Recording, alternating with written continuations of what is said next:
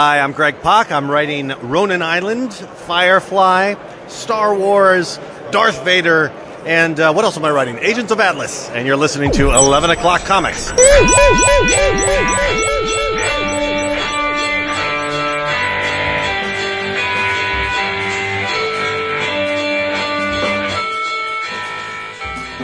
Stunning. Absolutely perfect. You're done. Hey, the best one I've ever heard. Yep. And amazing how it's just like one off and he's done and he just Yeah. sits back and, you know. Oh yeah. Just shoot that horse.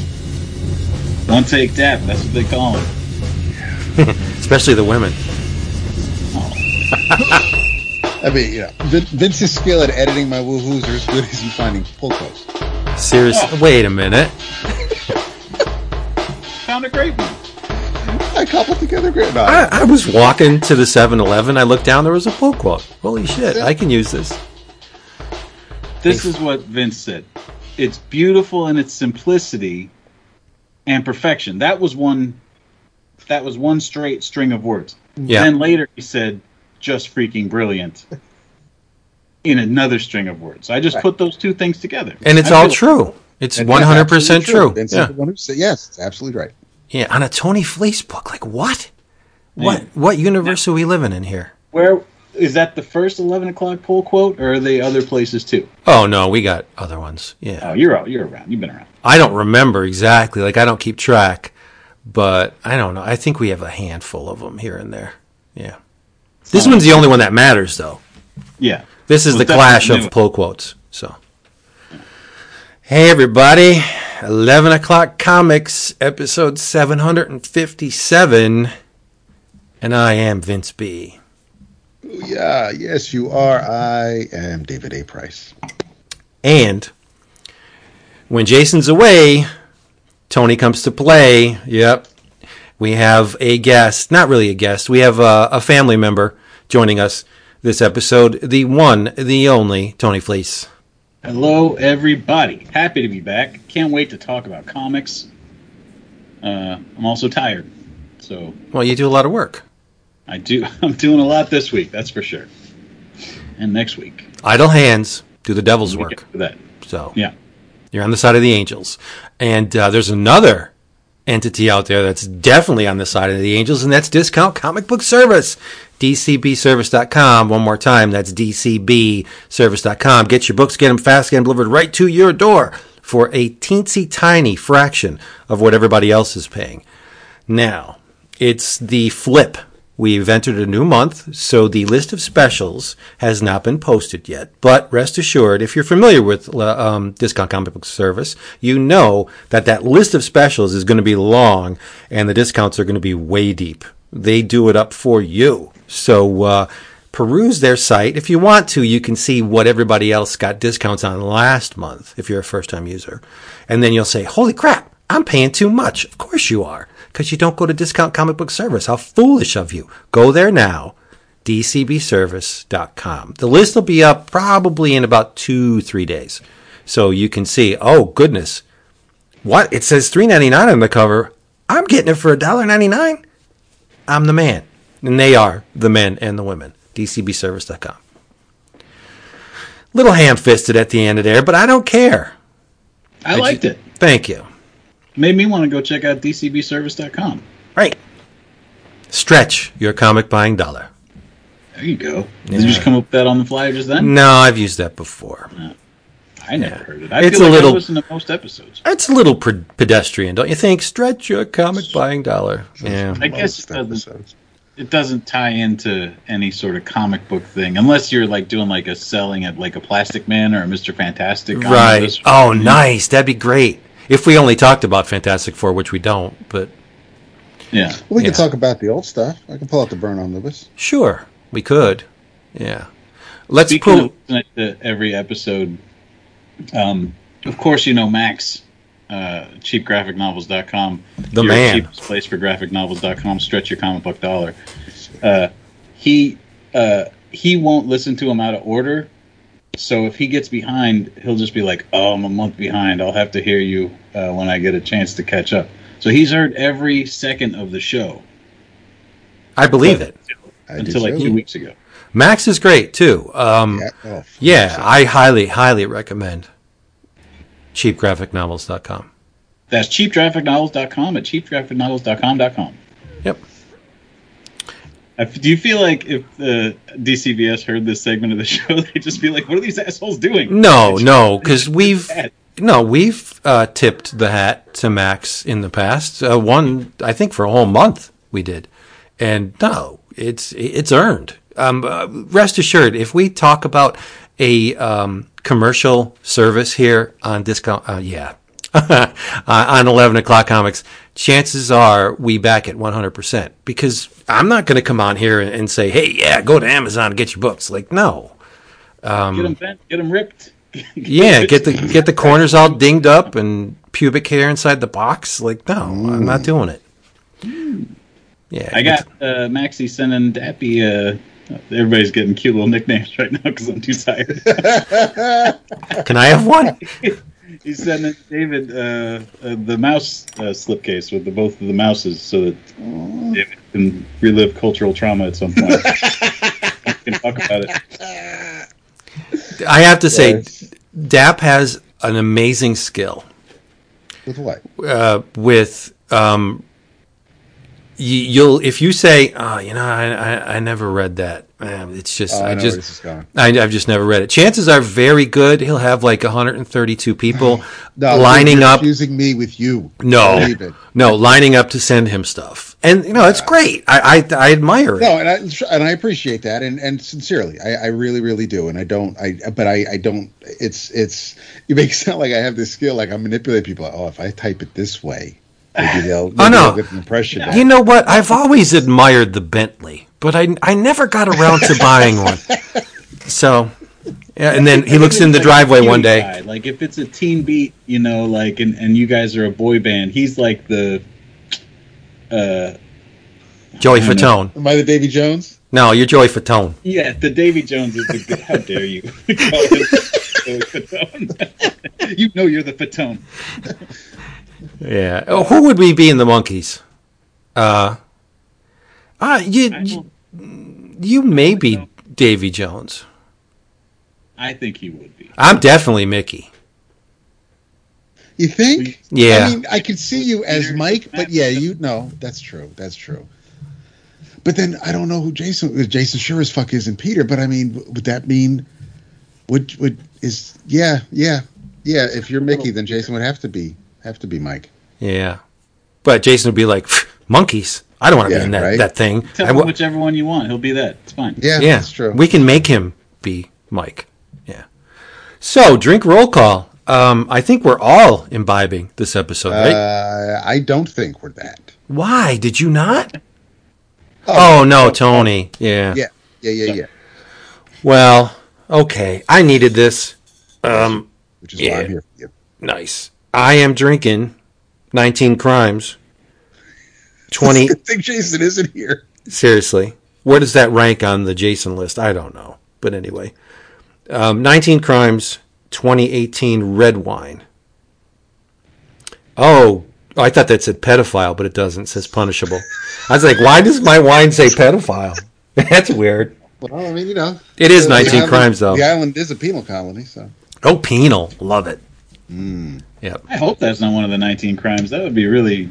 I mean, that's not good for your wine. it's, No. yeah, it's is is Justiniano on the label. What are you drinking? Tom? Oh, my God. uh, established in 1885, uh, but this vintage uh, was was made up a little bit later. Uh, I'm working with a Diet Dr Pepper, zero calories because I'm on a diet, as you well know. I'm down 20 pounds, uh, and I've got like uh, 40 to go to get rid of this COVID. I put on the old COVID 70, so just uh, trying to take that back off Yeah. so that I can uh, not have my hips hurt from sleeping. that would be a good thing. Yeah.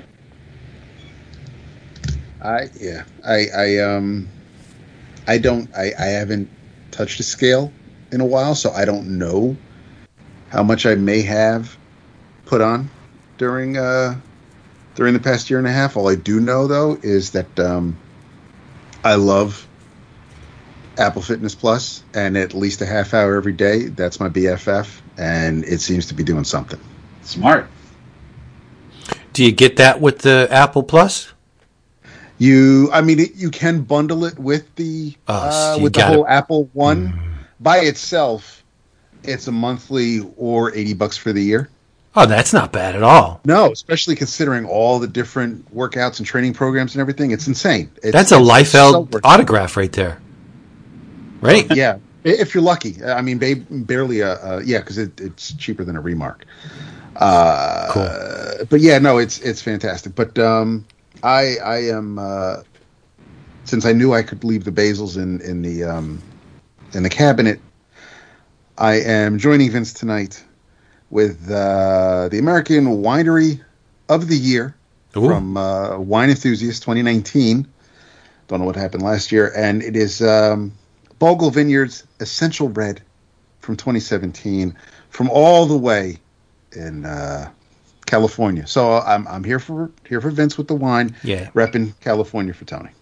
You know what? Last week I was listening, and Jason said he was having a wine from Paso Robles, Yes. but he thought that was in Spain. That's out here. I think I fucking mailed that to him. I was just yelling at the. I was like, Paso, Ro- that's for me, motherfucker. I'm sorry to curse. So Oh, you're, you're good. No, No. we like to keep it clean here. Yeah. He'll mm-hmm. never hear this, but the Paso Robles not in Spain. I mean, there may be one in Spain, but that's not where that wine came from. Came from me going up to the wine country with my ex. Nice. You know what? I, I hope you call him out on that because I would love to hear the convoluted explanation as to why he's not wrong. So, Bro, no. bruh, relax. I'd be like, all right, here we go. It's like when you when you crest the hill on the roller coaster. That's when I know I'm going. You're at the very top of that thing. Up, here we go.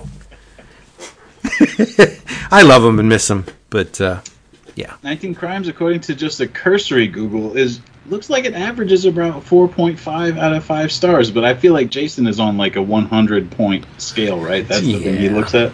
Well, all right. Here's the deal. My daughter bought me this bottle for my birthday, so Uh-huh. it could it could be a 1.0, and I would still think it's the greatest thing in the world. So Made with love. She's Right. old enough to buy booze now? she's 24. Yep. My my oldest is 24. Yeah. Okay, all right. Remember, I'm 56, so Yeah. You have a lot of children.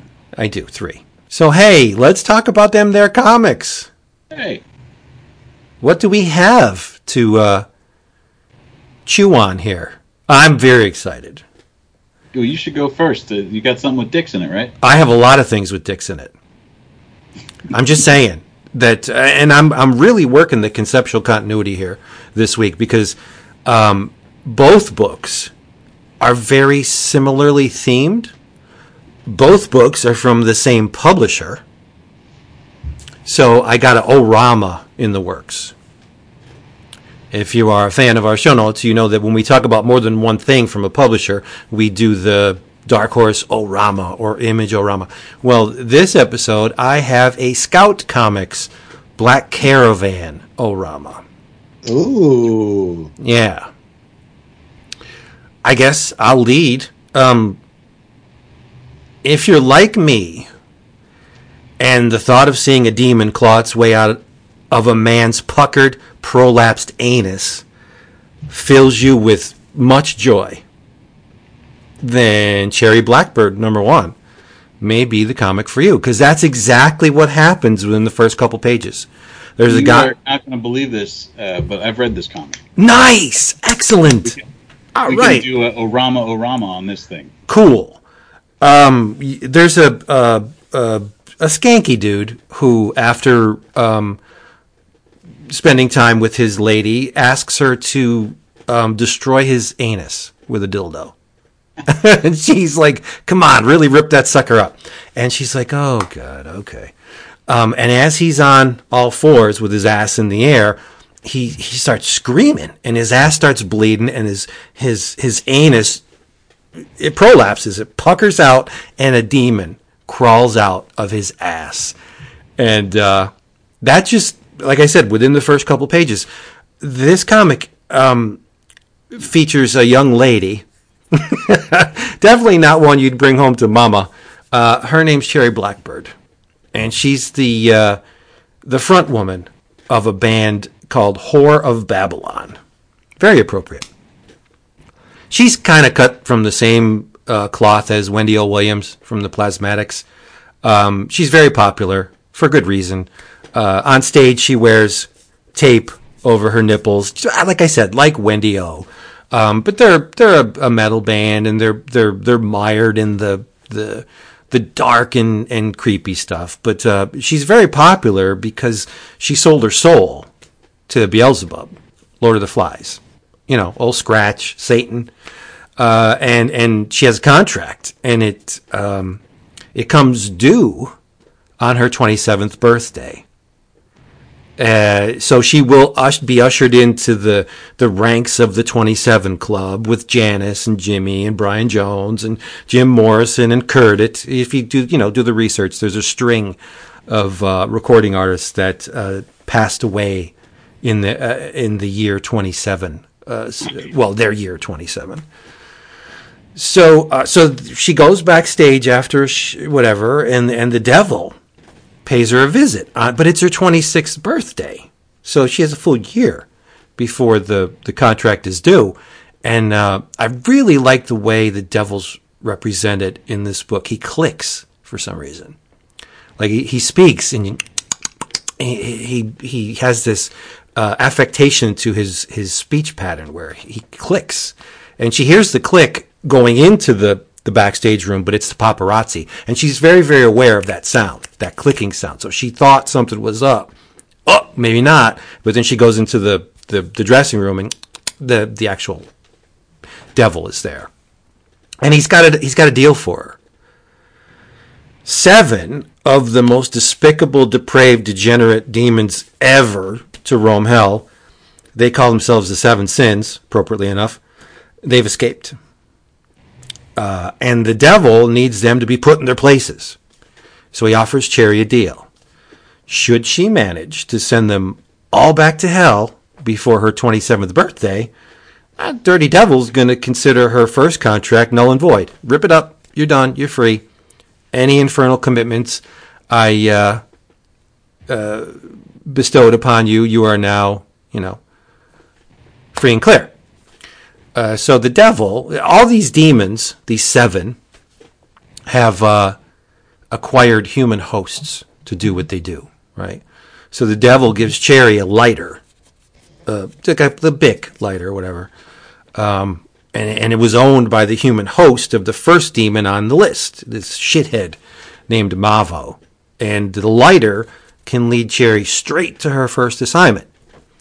But before she could do that, she needs to get right. She needs to, get her shit together because facing demons is not an easy thing to do, even if you're backed by the devil, right? So her ex girlfriend, Sunny, has some experience with Old Scratch. Um, she used to know this old guy named Arnell, who has uh, tussled with the devil in the past. And uh, Arnell trains Cherry. Um, he increases her control not only over her body, she can punch through walls now. You know, boom, right, right through cinder block walls with her bare hands. Uh, but more importantly, he, he, he trains her mind. He trains her to think differently, you know, like she worked for Apple. So now she can use her mind to free herself from the, the constraints of gravity. And the hunt is on, right? I think it would be a gross understatement to say I merely like this book. I love this book. Like this, uh, it, it, seems tailor made for me. And uh, before I forget, it was written and illustrated by Joseph Schmalke. There's a name that's always associated with the Black Caravan books. It seems like he does like five books a month. Like he's got uh, prodigious output. I feel and, like it's his line or something. I was trying to figure out what his deal is or what like what the yeah, just what his deal is. Right. Um, I, I, I, I have never read a Joseph Schmalke book that I did not like. Like he just seems to be, uh, you know, I, we're we're on the same wavelength as far as what we want to see in comics, and um, it's. Uh, I mean, his art is is a bit rough hewn, um, it's it's not elegant. It doesn't need to be. Um, the line work is is immediate and and you know really gruff and and and dirty, uh, but it's perfect for this title. And um, I like the way he thinks. So uh, I I uh, I agree with you that this is a, a perfect Vince comic. Um, I liked all of the things that were in it, um, but in some cases, I wish that they were arranged better. Um, just because, like, I like the way you laid it out. Like, if I was listening to this, I would be like, "Oh, I got to read that." Um, and shout out Scout Comics, you guys are very cool. I know you listen, so Yeah. I'm not like uh, I'm not taking a shit on this book. Like, I think it is a neat book, um, but just like some of the like the setup payoff and like sort of the suspense and the page turns of it all and like the clarity of it i had a, i took issue with some of the time like I, I just when i got to the end of it i was like this had like five or six things in it that i really thought were cool and like i would want to read more about but just because as a comic they weren't set up for the optimal delivery you know right, like we talk about at the beginning. So the book starts out like Vince was saying. This guy's in a hotel room with his lady, and they had just been fooling around, and then he wants her to to peg him. Um, That's what it's called? he- yeah, pegging. oh, okay, Yeah, so he bends over and puts his ass in the air. It's a family show, kids, and uh, and then a demon pops out of it. But I feel like there's a more suspenseful way to play it, where like, what if? She, I mean, and again, this I'm a comic creator, so I don't want to just tell some other people how to do their job. But I'm as I'm reading it, I'm like, well, if she would have put it in and then just be like, he's like, go ahead, and she's like, there's something in here, you know, like there there's a way to build up suspense more before you just have a demon crawl out of a person's asshole. Which I right. guess, I see. What I I would have done is I would have had her penetrate him yeah, with the dildo and That's have and have the demon emerge into the world with the dildo in its mouth like a bone. or its eyeball, or yeah, Yeah, because it's a ram-headed Baphomet inspired demon. So yeah, I mean there could have been a more you could have fine tuned it a bit, but you know, Yeah, just seeing a demon crawl out of a guy's asshole, like okay. that guy. It was like those uh, you can polish it. the tank guns in Indiana Jones when he puts a rock in them and it just blows up like a flower. Like that's what that dude looked like when the demon. Oh yeah, yeah, he was done, kaput. Yeah. And uh, the the demon looks at uh, the woman and says, "We have work to do." yeah. But Yeah, no, I'm yeah, I I, I- kind of agree with your assessment of it. It could have been uh, polished a bit, but um, you know, to be completely honest, I'm not looking for polish here in the, in, a, Sure. in a And book like I this. guess the, the deal with this book is that it's you know it's a one man band, like it's one guy putting it together and putting it out, and so in that way you're sort of getting like this pure unvarnished thing, uh, which is cool, which I do like. But I but I often think like. Oh, if they would have just taken a, you know, like tweak this here, move this here a little bit, this would have been a Right, much more right. like a, a more of a page turner. I'm a bit concerned because it's only a five issue series, and she has seven demons to dispatch, and we haven't even seen the first, and it's going to be issue two before we see that. So we're definitely going to get. It's going to be a fast pace. It has to be a fast paced book because she's going to have to at least do two demons an issue, right? It's going to have to be like Scott Pilgrim. Some volumes are going to have more than one evil Right. exploit. And you would think that they would get progressively more difficult to beat. So I would think that the, the, the last remaining demon is going to uh, comprise an entire issue alone.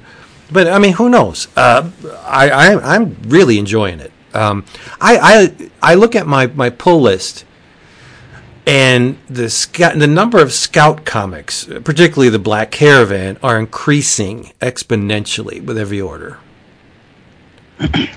I really, Yeah, I mean, you you were on point. These are pure Vince comics. Yeah, as is the one I'm going to talk about later on. I mean, it just seems like, um, in, in terms of uh, you know, fine tuning into that channel, that that frequency is is exactly copacetic with mine. So, uh, but that's not true of everything Scout publishes. But the Black Caravan stuff, yeah, that's that's Yeah, my the packaging jam. is solid. I mean, it's it's a great, a great cards, heavy duty covers, Mm-hmm. and and nice slick paper. I mean, I I read. I don't get everything Scout does. I don't read everything they do. I enjoyed the recount, which wasn't a Black Caravan book, so the trade dress was a little different. It was on a, a slicker cover, but um, I, I do like the Black Caravan line, and and it seems Yeah. that in the latest previews there is a ton of Black Caravan books. Yeah, and they're all just whoop right on my pull list.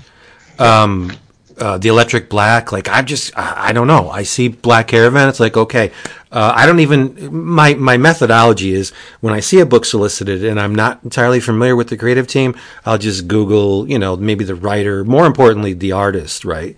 And whatever comes up, uh, then I'll make my decision. But with the Black Caravan stuff, I'm like, okay, ding, ding, ding, ding. Like I don't even Google it because part of me doesn't want to know. I want to be surprised um, when they come. And uh, I would be remiss if I didn't thank Jeff Carter for um, making this uh, Cherry Blackbird number one possible because uh, he didn't send it to me.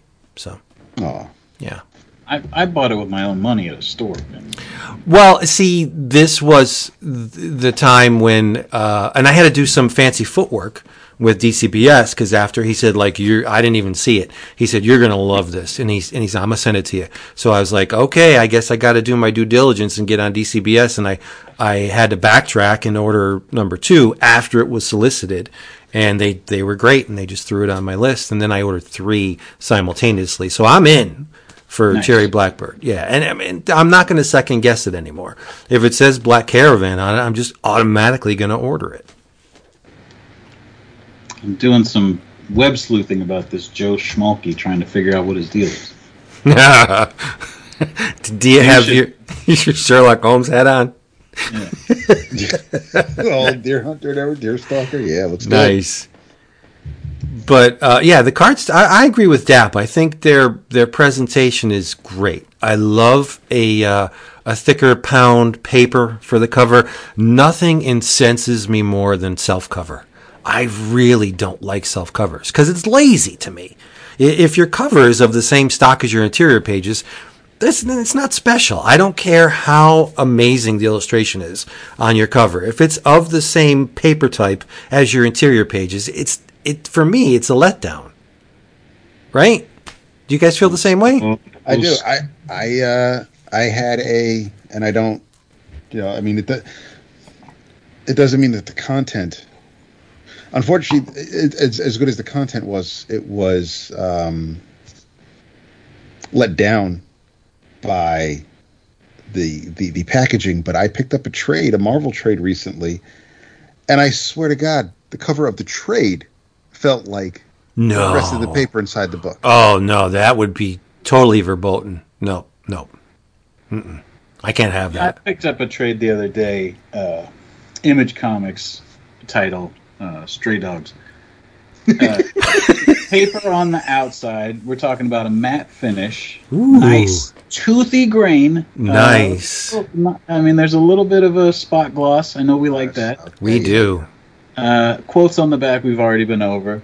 Uh, but then the inside paper is thicker than the original uh, printing paper. Those are, you know, the, the single issues a little floppy. Uh, and this one just a nice, perfectly sized and shaped uh, graphic novel. Just like they just really nailed it on that one. Congrats to them. Right. It looks very nice. Um, but Very I. I give Image a tad of leeway um, when it comes to single issues because inevitably I'll order the stuff in trade before I order in. Well, no, after. I ignore the floppies. Like there are some series that I always read in floppy, like Savage Dragon, and and they're, they're, you know Ant stuff like that. But um, if, if I'm going to be picky, uh, and I am, I will wait to get the trade because of that that that self cover just drives me up a wall. I don't like that that trend in self cover, uh, and we know everybody does it. Marvel does it, DC, whatever. But I, I think a cover should be special. It it should be. They offer you an option, uh, but it's just a price thing, and and you have to choose it before your first issue comes out, and so Oh. you're you're working like at in the margins of you know like Stray Dogs did good, but not every book does, and so you're just like, all right, well if we print it this way, we have to sell this money before we make money. And if we print it with a nicer cover, we got to sell X amount more before we make money. Well, So on it, yeah. Honestly, how much more does it add to the total when you get a little bit heavier stock for the cover? uh, like a couple thousand dollars sometimes. Ah, I think somebody's bullshitting you because it, it, it shouldn't cost that much. Uh, I'm gonna, I'm gonna. Once my mouse is finished recharging, I'll bring up some numbers. We'll get into. All right, no, that's cool because um, it's good to be informed, right? Uh, Here's Joe. Speaking of which, here's what Joseph Schmalke's up to.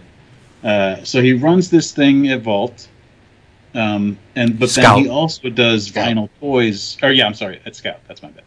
He also does vinyl toys, and they sell them through a part of the Scout uh, website called Tracker Collectibles. So they make like vinyl toys and stuffed animals. I think just for his. So there's Phantom Starkiller, and then Right. Count Draco Knuckle Duster. yeah, yeah, we, I'm aware of those, but what they have other things? Uh, there's a Stabbity Bunny uh, plushie, uh, and that that's all that comes from his. It's this uh, brand called Tracker, Huh. Scout Tracker. So it, it sounds like he's just pretty well tied in with Scout. And he's done a bunch of other cover art, like variant covers for uh, like Archie and Marvel and, and a bunch of stuff. So I, he's just a guy out there making comics. Not But wrong with that. branding on point. Like I wish when my first comic came out, it was like that. that I just had like a whole line of stuff, and they were like, "Oh, Tony Fleecs's Bl- Blackwoods Prestige Comics line." You know, I'm going to ask the obvious. Um, if the stray dogs uh, plushies aren't in the works, why not?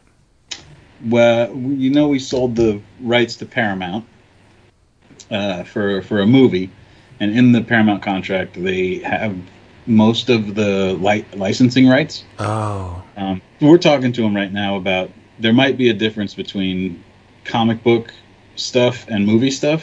Mhm. So, uh, if that's the case, we'll definitely make some. Trish is uh, champing at the bit nice, love you. yeah.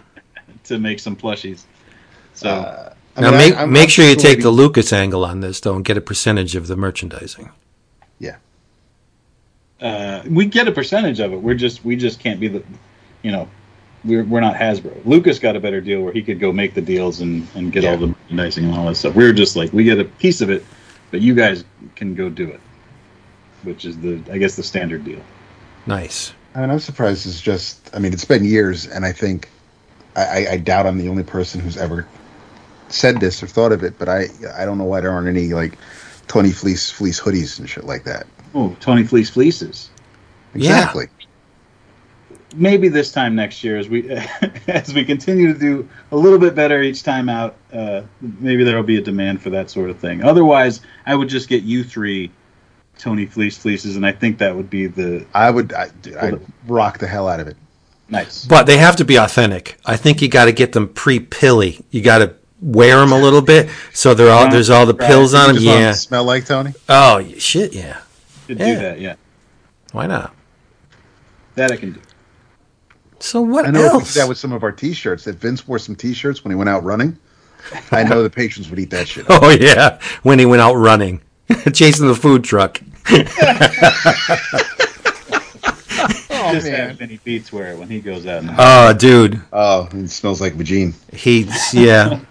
My boy's a handsome little man. I gotta say, Yes. He is. he is, and he knows it, which is bad. He can bad. play both sides. Yeah. Yeah, yeah. It's, hey, you want to catch a dick? Go ahead. I don't No, care. seriously. Whatever, whatever floats your boat. I named a, a character in the last Stray Dog story after uh, after Vinny Beats. Uh, after actually, because I remember Tom King put you guys in a Batman comic, Yeah.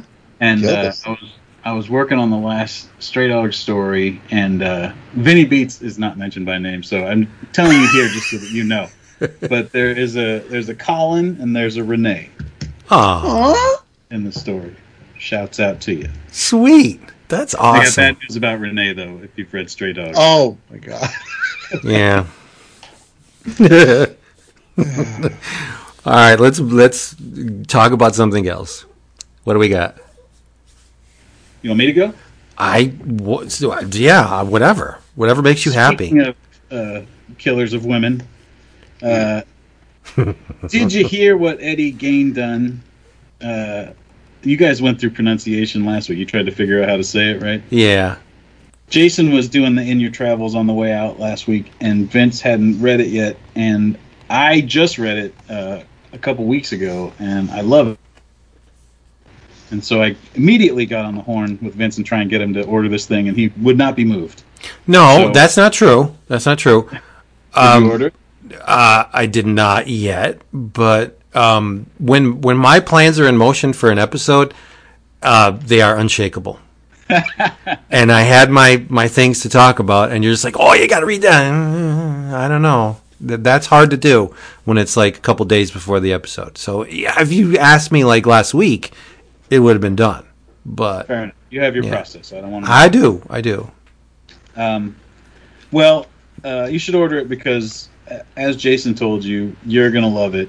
Um, it's Eric Powell and this writer named Har- Harold Schechter, who's a crime writer, and so uh, they wrote it together. I mean, what I would suspect is that they wrote it together, and Eric Powell, being a experienced comic creator, was just like, just give me the the details and I'll figure out how to break this down into a comic. And then there's a lot of dialogue in it too, so he's great at that too. So I- I'd be interested in knowing exactly how they work together.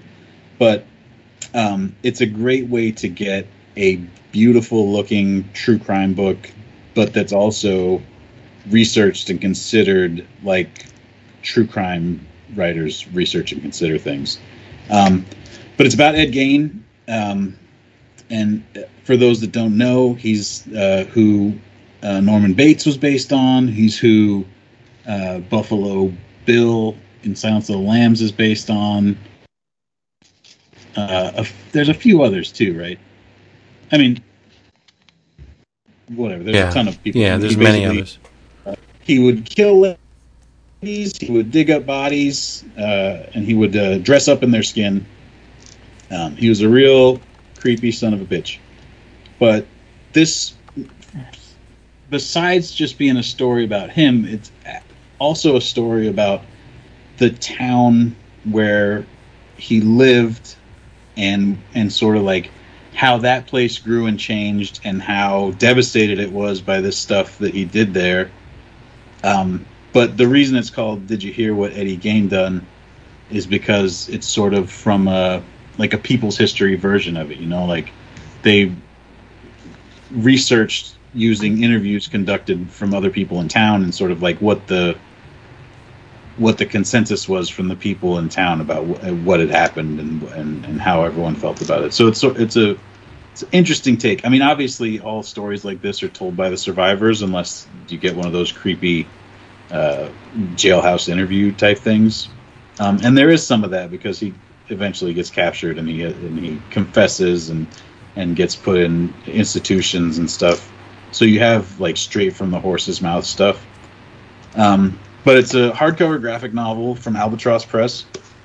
It's twenty nine ninety nine. It was originally uh, a Kickstarter, and I, I did not Kickstart. I didn't know about it till it just popped up in my comic shop on the shelf, and I was like, "What is this?" You know, I like a, a true crime comic, and and one by somebody who I already trust is like a easy easy buy.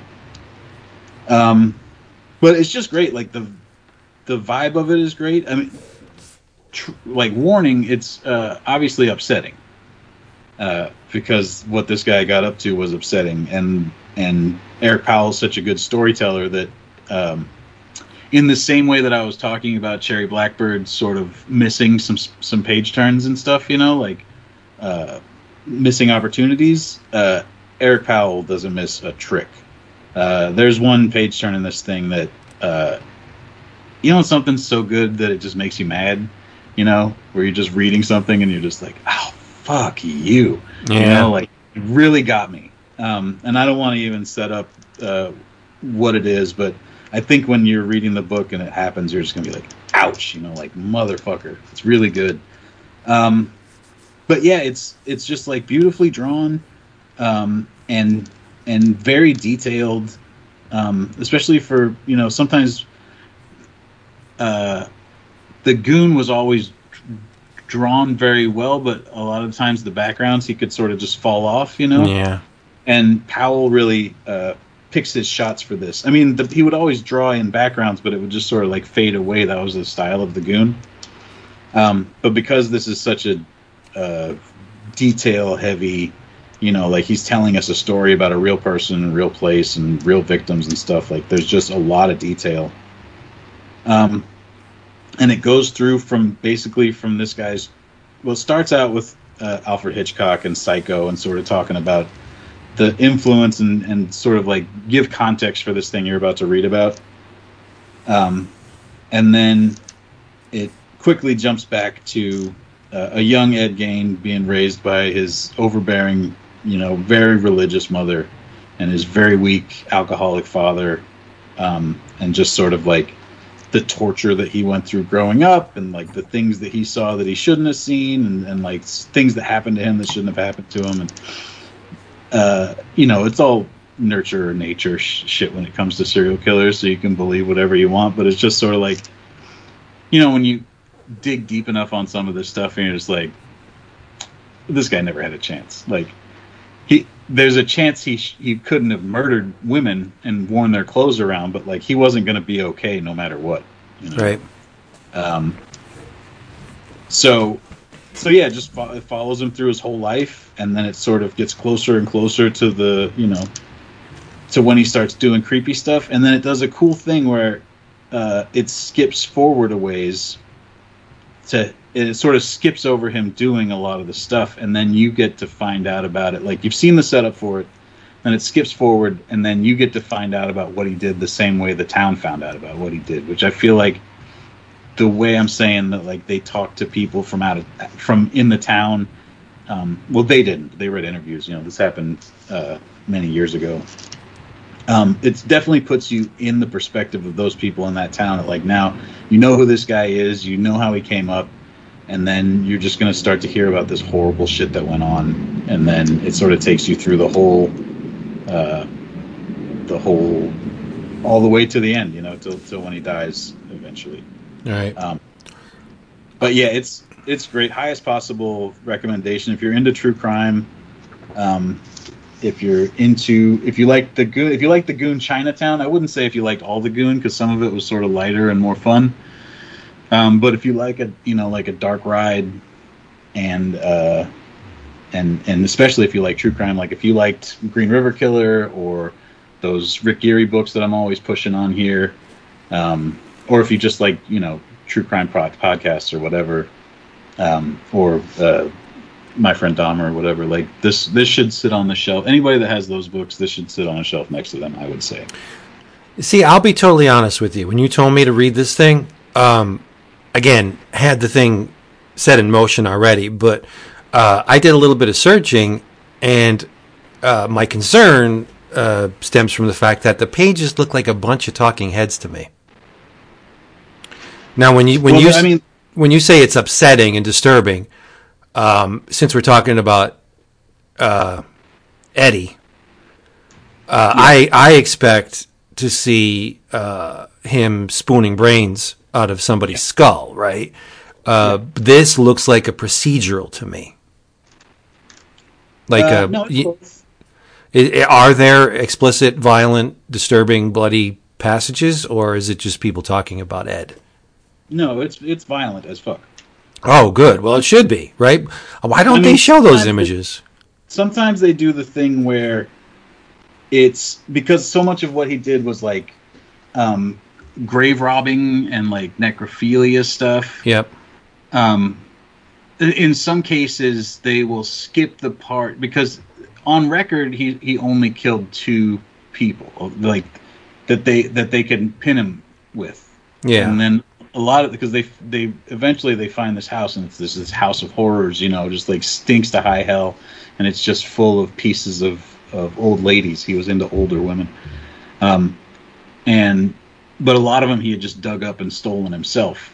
Um, but so there's only two opportunities for them to show him like doing the actual violence. Mhm. Um, and they do them both sort of differently. But as far as like gross shit goes, yeah, it's I mean it's chuck. I mean there there's a lot of talking, but that is sort of like setting the mood for what you're gonna see. Like it's a, like I said, it's a well, uh, it's a considered and and well put together package where like Interesting. Yeah. tells you all the stuff and then in, from an interesting perspective, not just from like a documentary style, like Ed Gein was born and blah blah blah.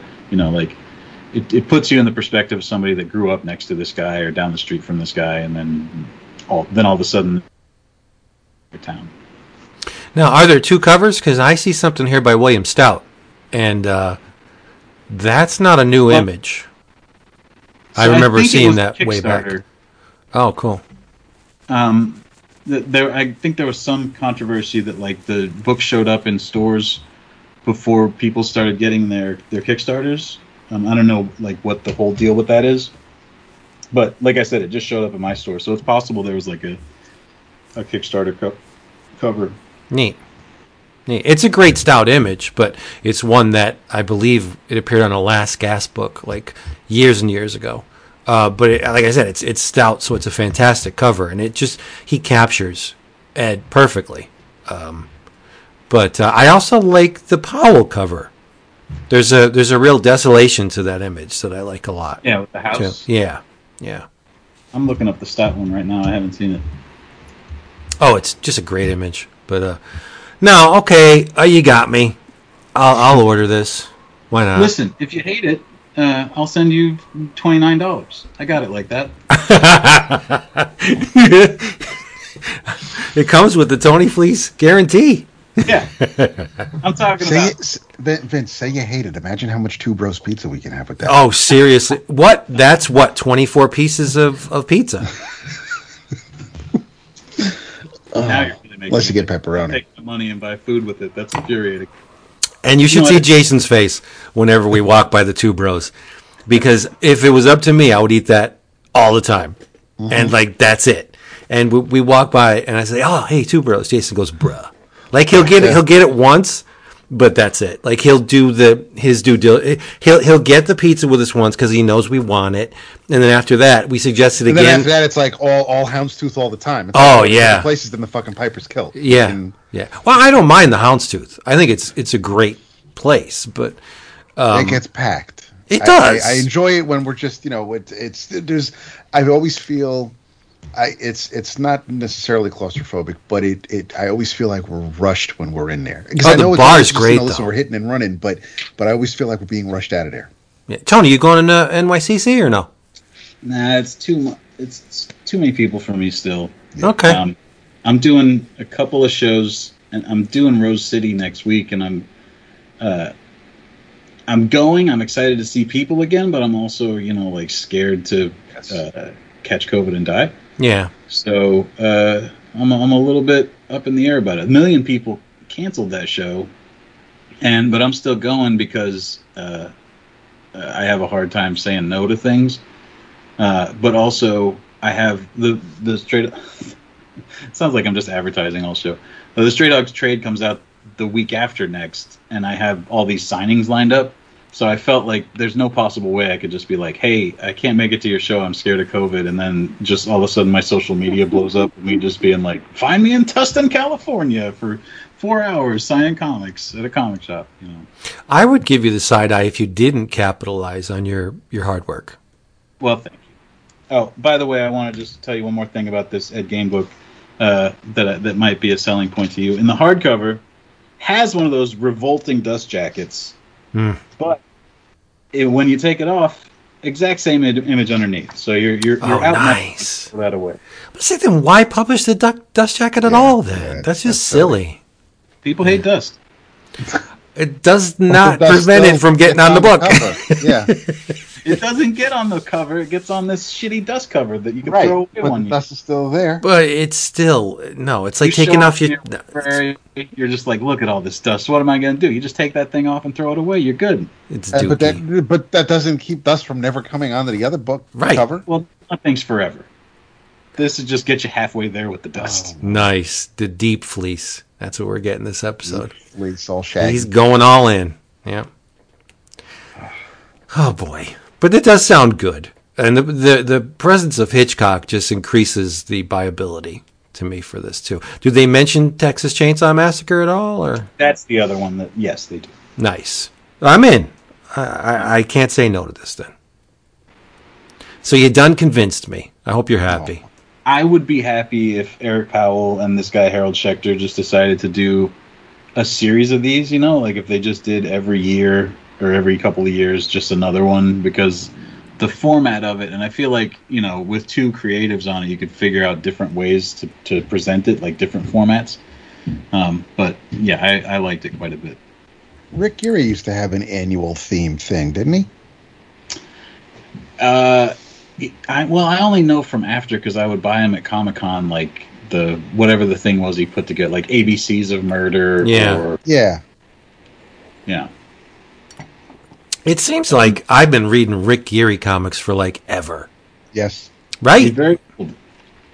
I mean, and and and I I'm I've never been to the con, but I always I will forever associate Sandy the original San Diego Comic Con before it became Comic Con International with with Rick Geary because Oh, he yeah. was the, he was the artist of uh, of the con. Yeah, he did the original uh, bird image, right? Yeah. Yeah. Yeah. Toucan.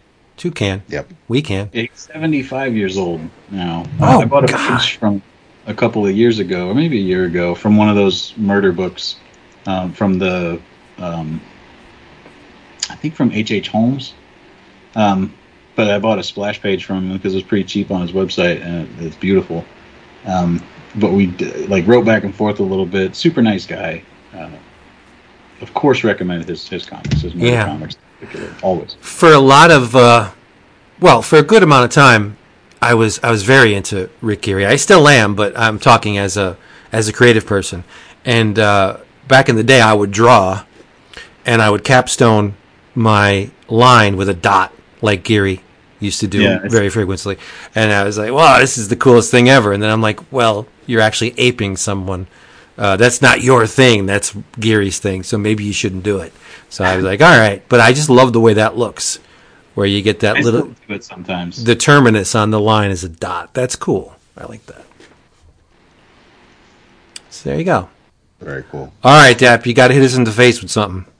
I'll hit you in the face. Uh, shout out to uh, to our boy Ray, our our housemate, our our friend. Um, he uh, he sent me another couple of boxes. Tony, you see what I'm talking about now? It's it's No, very no, no, no, no, no. I bought these boxes. Thank you I very love much. it. Oh, nice. I bought. I I I I I bought my man's plethora of. of Oh, the of Star Trek stuff. Star Trek. crap. Nice. So, um, as I was sorting the boxes and uh, and putting things away, putting a bunch of uh, books away, and uh, on on the Slack, the patrons can see the things that came in recently. But I grabbed this trade um, that I'm holding up so everybody can see because I remember buying the mini series when uh, when they were coming out in the early 90s and this was this was a neat little thing um, so there was an event i'm going to call because i think this was happening right before originally when when dc had the star trek license they had the um, they had the regular standard size newsstand newsprint style comic series that took place after Star Trek 2 and that was that era. And that was written by Mike W. Barr. You had the Tom Sutton and um, Ricardo Villagran art. And it was a great series. When that series ended DC came out with the new Baxter style new format Star Trek series and um, and that ran for a while. And when the Next Generation television series started, DC first had a miniseries to test the waters, and it was very successful. So they came out with a with an ongoing Next Generation series. Um, before, in I believe it was in between the miniseries and the ongoing series.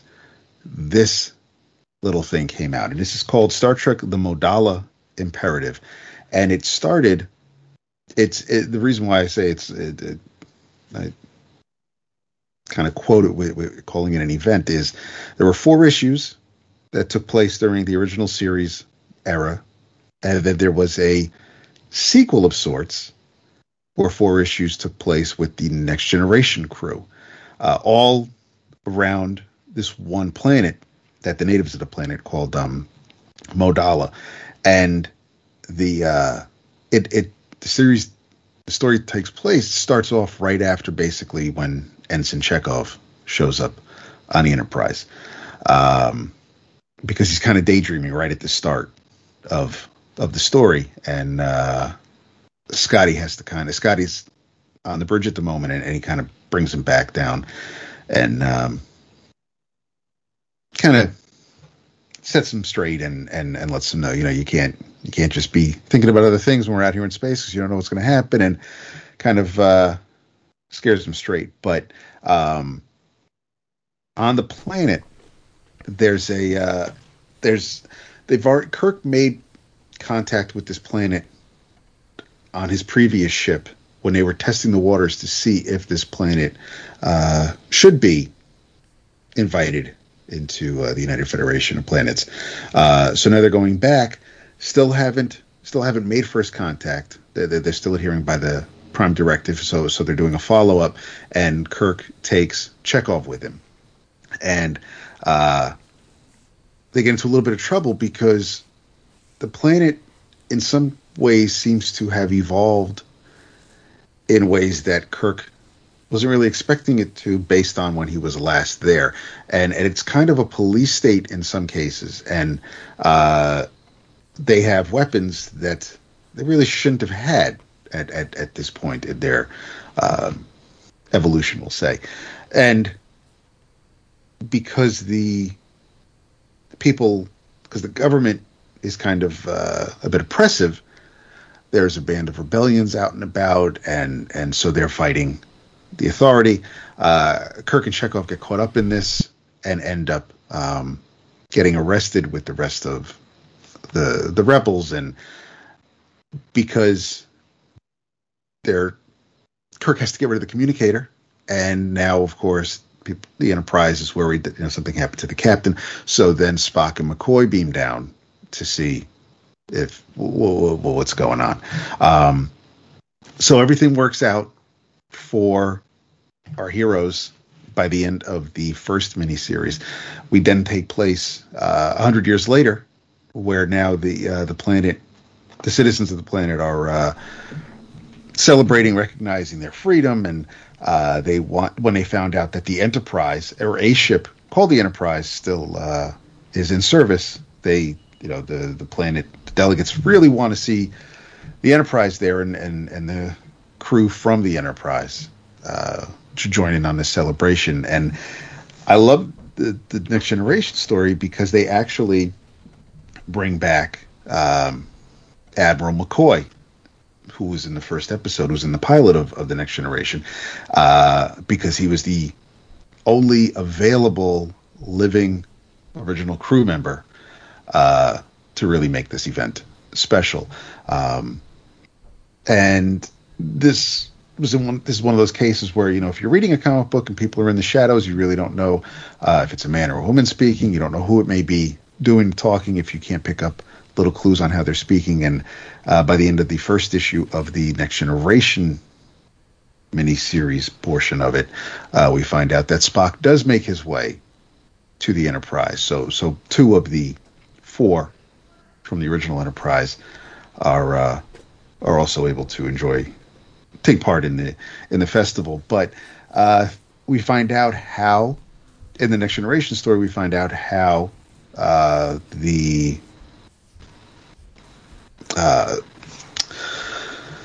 the the empire we'll call them uh, got those weapons and who gave them those weapons and and why those weapons were offered uh, and and and not not necessarily a mystery but but things are starting to come together both both stories, both miniseries really do. I mean, you could be a, a, a original series fan, not care for the next generation, uh, and just read the Star Trek portion and and be fine with it. Um, you might be a little lost if you read the next generation story without reading the original series, but they they do really work well together. And what's neat about this is that Pablo Marcos drew the entire thing, drew all eight issues. Um, and it looks great. There's sometimes some moments where he really, really focused and got the uh, the the likeness is just perfect. I don't know. I'd, I'd, I'd, I'd have to do some research. I have a feeling. Well, I, I'd like to think, based on the way he draws some of the characters in the book, especially Scotty and a couple of other background characters here and there. I wonder if um, Pablo uh, considers Gil Kane an influence because there's a, there are some faces here that look an awful lot like uh, like Gil Kane characters, and that's obviously not a bad thing. But it just but obviously Gil's line is a lot thicker than Pablo's, um, but it still kind of gave me that feeling.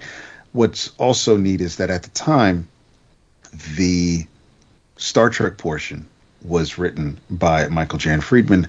The Next Generation was written by Peter David, and that was reversed because Peter David was writing the main Star Trek book with the original series characters, uh, and Friedman was writing the Next Generation comics for for DC. Um, so they got to flip flop that, but it was it, it, it was really it, it really just it took me back. Like I said, I remember reading it when it was coming out. I enjoyed the miniseries at the time. Um, this wasn't a case where I, I it there are some time there's some things where knowing how the characters from the next generation evolve over the seven seasons, um, some things didn't really gel or mesh, but you know based on what they were going, they had to work with at the time, it all um, it all worked out and uh, and made sense. There's an introduction in this volume uh, by Walter Koenig, who s- writes some things that uh, are very similar to an interview that I read with William Shatner when um, the Next Generation had started, uh, where both men were kind of um, poo-pooing the the spin-off, the continuation of of the franchise, and um, Koenig by the end of the uh, introduction, you know, admits that you know it was it was a immature thought and, and and silly to think, and you know you're not, you know, I mean the dude was Chekov. You're not bigger than the franchise, as important as you may be to it, but there's um there's I, I'd, I'd be curious. To, uh, yeah, he kind of walked things back by the end of it. I'd be curious to know if if how Shatner felt after that interview I read in Starlog. But um, I was going to say, I think the only one that's bigger than the franchise would be Shatner.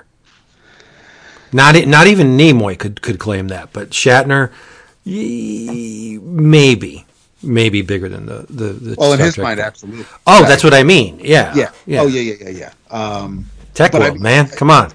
Series uh, of of uh, award winning novels. TekWar. You have um, I, so so and and and the original the miniseries the original covers were by um, Adam Hughes and Karl Story. I, I vividly remember the covers; they were great. Um, Atypical too. For Well, Adam, for Adam Warren, yeah. no, Hughes. Or Adam, that's what I meant. Adam Hughes, because Uh, there's they're not super sexy. No, they're not. I mean, well, I mean, the what's great is you know you get the cover with Uhura, um, but she of course is uh, is just kind of hanging back there. Uh, she is front and center, um, but it's not like she really has a huge role in the uh, in the series overall. She never leaves the um, she never leaves the ship actually, but. Um, Smart. no, it was a uh, it was it, it was a lot of fun, man. It, it looks fantastic still. Um, I uh, because and and and obviously they did their homework. The writers did their homework because um, when Spock does show up in the second half of the story, he um, he's referencing um, what Picard what Picard did for Sarek uh, in in a um, when Sarek was afflicted with a um, well he was getting older and and losing control of keeping his emotions in check. And uh, he had a um, he was he was meeting he, he had a delegation to attend and so Picard was kind of the sponge holding on to those emotions so Sarek could could maintain and uh, and, and and and Spock references that, and it's great. And but but I mean, it, it really I I caught myself smiling when I'm seeing um, when I got to the pages where Spock shows up. The older Spock shows up, and and here's McCoy, older than dirt, and and they're I mean that they're right back as if they were. And Peter David really does know how to write these two guys, but Damn right he does. he really does, and and it's just it's it was just I it was really just as if I, I could actually see that live action playing out the way it was um, on the page. I, I, I think Marcos did a fantastic job on the art. Um, I'm not real thrilled with the cover of this particular trade, um, but I do get a kick out of uh, the older um, DC trades before everything was collected into a uh, or written to to be collected later on. But this was this was um, this was released in uh, it's a 1992 trade, and uh, and yeah, and and the miniseries came out. I thought for I, this is part of the whole um, Mandela effect we were talking about. Uh, I I thought the the miniseries were biweekly, and um, you know, one week you had the Star Trek issue, and then before the second issue came out, you got the first issue of the Next Generation. And but that's not how it is at all. Uh, Doing everything I'm reading online, the the two minis started in um, in July, and uh, and the first the, the Star Trek series finished in September, and the uh, the Next Generation in October. So I guess they weren't bi-weekly, but um, it, it was I it, like I said it, it just it took me back. It I, I figured it was going to make me smile. I didn't think I would. Um, I mean, there are obviously a lot of comics we could go back and, and reread that we read when we were younger, and they don't hold up. They're either poorly written or the the the art is not as cool as we thought it was back then. But this was um this this hit the sweet spot. It it really was a uh, it was a lot of fun. It wasn't the only trade in the box. There are a couple that uh, there's one that collects a lot of the Mirror Universe stuff that DC published, and um, and a best of Trek, which are all stories I've read, including the annuals that that were a lot of fun back then. But um, yeah, this this this really just kind of I, I I read it over the weekend, and it uh, just smiling ear to ear throughout the whole thing. Yep. Yeah. A Couple points before we move on. Yes. I, I met Friedman. no shit. Yeah, really nice guy. Uh, There, there was a, a, a local Star Trek convention. It was the same time I met de Lancie, right? Yeah, no, uh, Friedman was, was very cordial, very nice. I mean, in convention mode, right? Whatever.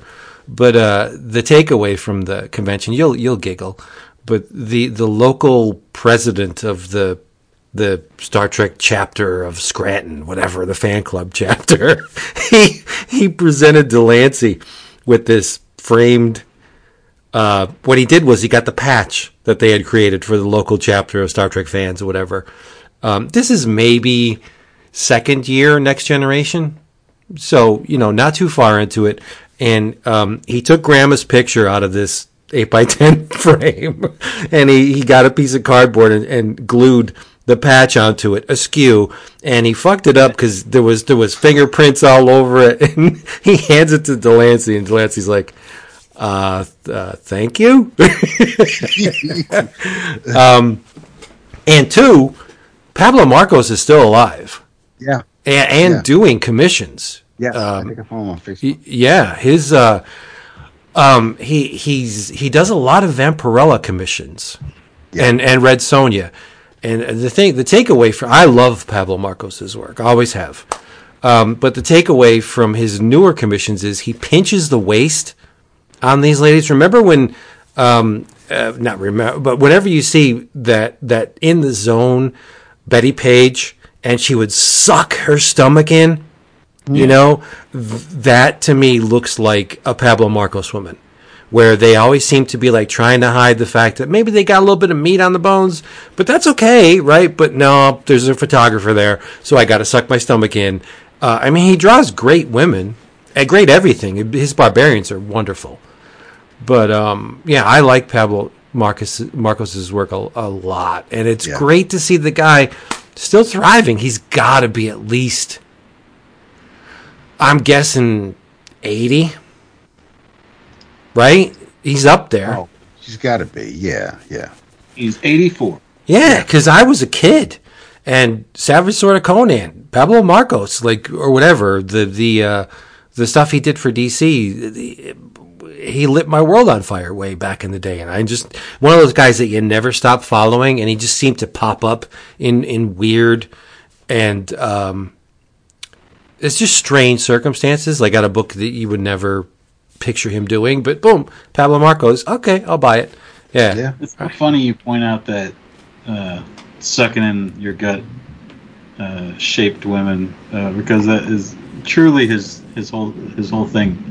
Like that's what he. I mean, he, there's Yeah. more than that, but he definitely every anytime he draws a lady, they're like beyond Coke bottle shaped. Like, Yeah. uh, yeah. They look like they have a, a handle in the middle of them, so you could pick them up if you needed to. And the the thing, the attribute that I would apply to Pablo Marcos from an early age was he was the guy that pinched everybody's noses. It seems like Marcos's um, the way he would render the nose was very streamlined, very thin. Um, a lot of times he would do the ant's eye view, so you'd get the you know the the the bottom up view, and there would be the nostrils, and it would just be like a a pinched uh, nose type situation. That was the attribute I applied to him. Now, obviously, Pablo's Pablo Marcos is a lot more than that, but you latch on to things when you know, like Gil Kane. He mentioned uh, David mentioned Gil Kane. He was always the finger guy to me because he would always like you would see every digit with every um, the bones so expertly delineated in the in the hand, and he wasn't just you know content to draw a standard hand. He would make sure every part of that finger was bent in a certain way, and it was just like, oh, Gil Kane's the hand guy. Obviously, more than that, but it, it I love to go back and think about the the things the, the the traits I attributed to artists when I didn't really know any better. Perez was the up the nose guy. Oh no, Perez was the hair guy for me. Well, yes. I mean, he drew every strand, but there was at least one. There was a panel in every comic where you'd get a worm's eye view looking up at someone. Yeah, yeah. And it's funny because um, Buscema was the uh, Big John was the the hip guy. His women had amazing hips, Yeah. right? Yeah. And I remember uh, Tomb of Dracula uh, magazine that he did, where um, this this girl just disrobed herself in front of Dracula, and the hip was unbelievable. And I couldn't put words to it back then because I was preteen, right? But uh, Big John did some stuff to me, right? I, I, I would love to thank him when I journey over to the other side. But Kirby was always the the the god. Like I just loved everything about Kirby. So he was. I, I couldn't apply one thing to Jack. It was just a, a you know there was a basket of things that Jack did that made me. Uh, Gene was always the shadow guy Mm-hmm. right? And it, it, it, I, I, just, I enjoy reliving those days in in very narrow window perception of, of what these guys brought to the table. Steve Ditko was the goofy anatomy guy. True. Yeah, it's just yeah, but whatever. I'm I'm getting sidetracked. But yeah, I I love to go just just try and relive those those early days and take my mind now and transplant it into the mind of you know little Vince B. And there, there were things that lit my world on fire that I was just like the like the Marvel ads for the the the black and white magazines. For some reason, those just like it was like I was hooked to electroshock therapy. Like they just riveted me when I saw the Barry Windsor Smith ad for Savage Sword. Like I had to have that book. I would kill to get that book. And and now there's really nothing comparable to that. There's no ads in books, right? I mean, if there are, they're easy to ignore. Yeah. But but a, a you know a, a landscape ad with Barry Windsor Smith Conan like how do you ignore that as a kid? It's you have me, you, I Yeah, you own me right now. The the, the, the go ahead. Tom. Uh, we talked before about how like we are of slightly different generations. Like we're all, we're close to the same age, but just like our frame of reference is different. But I remember seeing the ad for Gen X that became Gen 13 and just being like, because the first ad was just said like Gen X, and it had like a, it was, I think it was a Jim Lee drawing of Fairchild, but she was like in this military, like Yeah. tech it up, you know. And then the next time you see it, it's a J. Scott Campbell, but he was like Jeffrey Scott. Oh yeah. then it was almost like a, a Days of Future Past type cover, where it's like a, it was like a picture of a shock trooper standing in front of a wanted poster for Gen X. And I was just like, "What the fuck is this?" Of course, I love Wildcats, the greatest comic ever. But what's this new, cooler looking comic that's coming along? I like, it, and then it was delayed, and it was going to be in Definite Black, and then Definite Black was delayed. Like, I, it was just a lot of anticipation for that thing, in a, in the same way that you're talking about. Yeah. Barry Smith, J. Scott Campbell, same, same. Yeah, well, just- around that period of time, I used to base my decisions on whether you were legit or not on the fact that your character was on a pog. Oh snap! No, seriously, if you were on a pog, I'd be like, fuck that. I ain't reading that book. But I had to alter my perceptions when there were spawn pogs. And Savage Dragon, I'm like, okay, I guess the pog thing is not going to go away. if you're on a pog, I guess it's okay. You, you guys are just making money, you know, go be you. But then, yeah, pogs were the deciding factor. Like, I can't read that. They're on a pog. That's adorable. Yeah, it's not. It's silly. Uh, the the um, ads today they're either all house ads. Uh, there are times where if it's a Snickers ad or something, it's, it's drawn and it can be confusing depending on the main story in the comic if it looks similar. But uh, one of my favorite old Marvel ads are um, the Sienkiewicz Power Man and Iron Fist, where one month you had oh, yeah. you yeah. had Luke, you you had you had Dan, you had Iron Fist whispering Yep. End up into the face, whispering to the reader, saying, you know, go ahead, pick up our book. You don't want to get Luke angry. And then the next month, there's Luke all mad, pointing at the reader, talking about the sucker better buy my book. Oh my god, I love Yeah, that that that was pretty masterful. Um, In an era where the ads weren't all that great, those two Yeah. those ads stand out as being like the exception to the rule. I think. 100%. Yeah, those are just awesome ads. yeah. While um and and and to clarify, just so that I'm I don't uh I, I clean up my mess. The um by the time the Modala Imperative was published, the second volume following the Next Generation miniseries had already begun. So, um, which makes sense since the two writers I remember flip flopping. It'd, it'd be hard for Friedman to be writing the first half if he's presently in between assignments or not writing the the Next Generation book. So it was this this happened after they came out with the second volume and and, and a handful of issues because I think they they came out. I think the second volume of the Next Generation ongoing. Well, the, the, the ongoing, which is the second volume, because the first was the limited series, uh, started in like '89 or so. So it started shortly after the series, the TV series started, but it, it, it and this came out in '91, the miniseries. So yeah, but um, I just wanted to get my dates right. Did Paramount suddenly discover what they have with Star Trek? Because it seems like I, I, I don't know. I, I was reading something where it's like, oh, the future is really bright for Star Trek fans because we got season what is it four of Discovery coming. Before Discovery, And then there's- of there's- card. Well, we'll just ignore that. But No, I mean, won't. no, no. You know why we won't? why? Because Q is in it. Okay. Uh, Seven of Nine is seems to be playing possibly a bigger part than she did in the first season. But I'll I watch don't know if anything with her in it. I like I know. Jerry. And, and and I don't know if she's waking up from a dream or something happened, but when she wakes up, we see her whole face, and it's without any of the Borg implants. Oh, nice, nice. Uh, So yeah, and and Lower Decks had its second season of uh, and and Prodigy is Yes, that's the one. released. Yeah. Yeah. that that that that looks fantastic. What Yeah. we've seen so far. So yeah, I th- I know that um Can I get you to just admit that uh, the first season of Picard wasn't all that? I think it. The ending's horrible. I I mean, yes, it's it's. I mean, there are instances where listen, it's it's still Star Trek. It's like New York Pizza. It, it, Okay, I'll give you that. It pizza. wasn't- It's so yeah. yeah. it, it's, but it's um.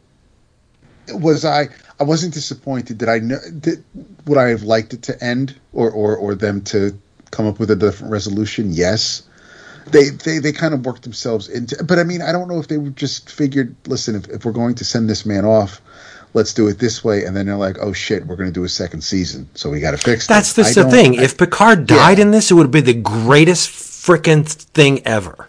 I agree, But I, I think I think they were like, oh, geez, what did we do? yeah, we can't. Yeah, We no, can't but I- kill them all. the scenes in the Borg ship were great.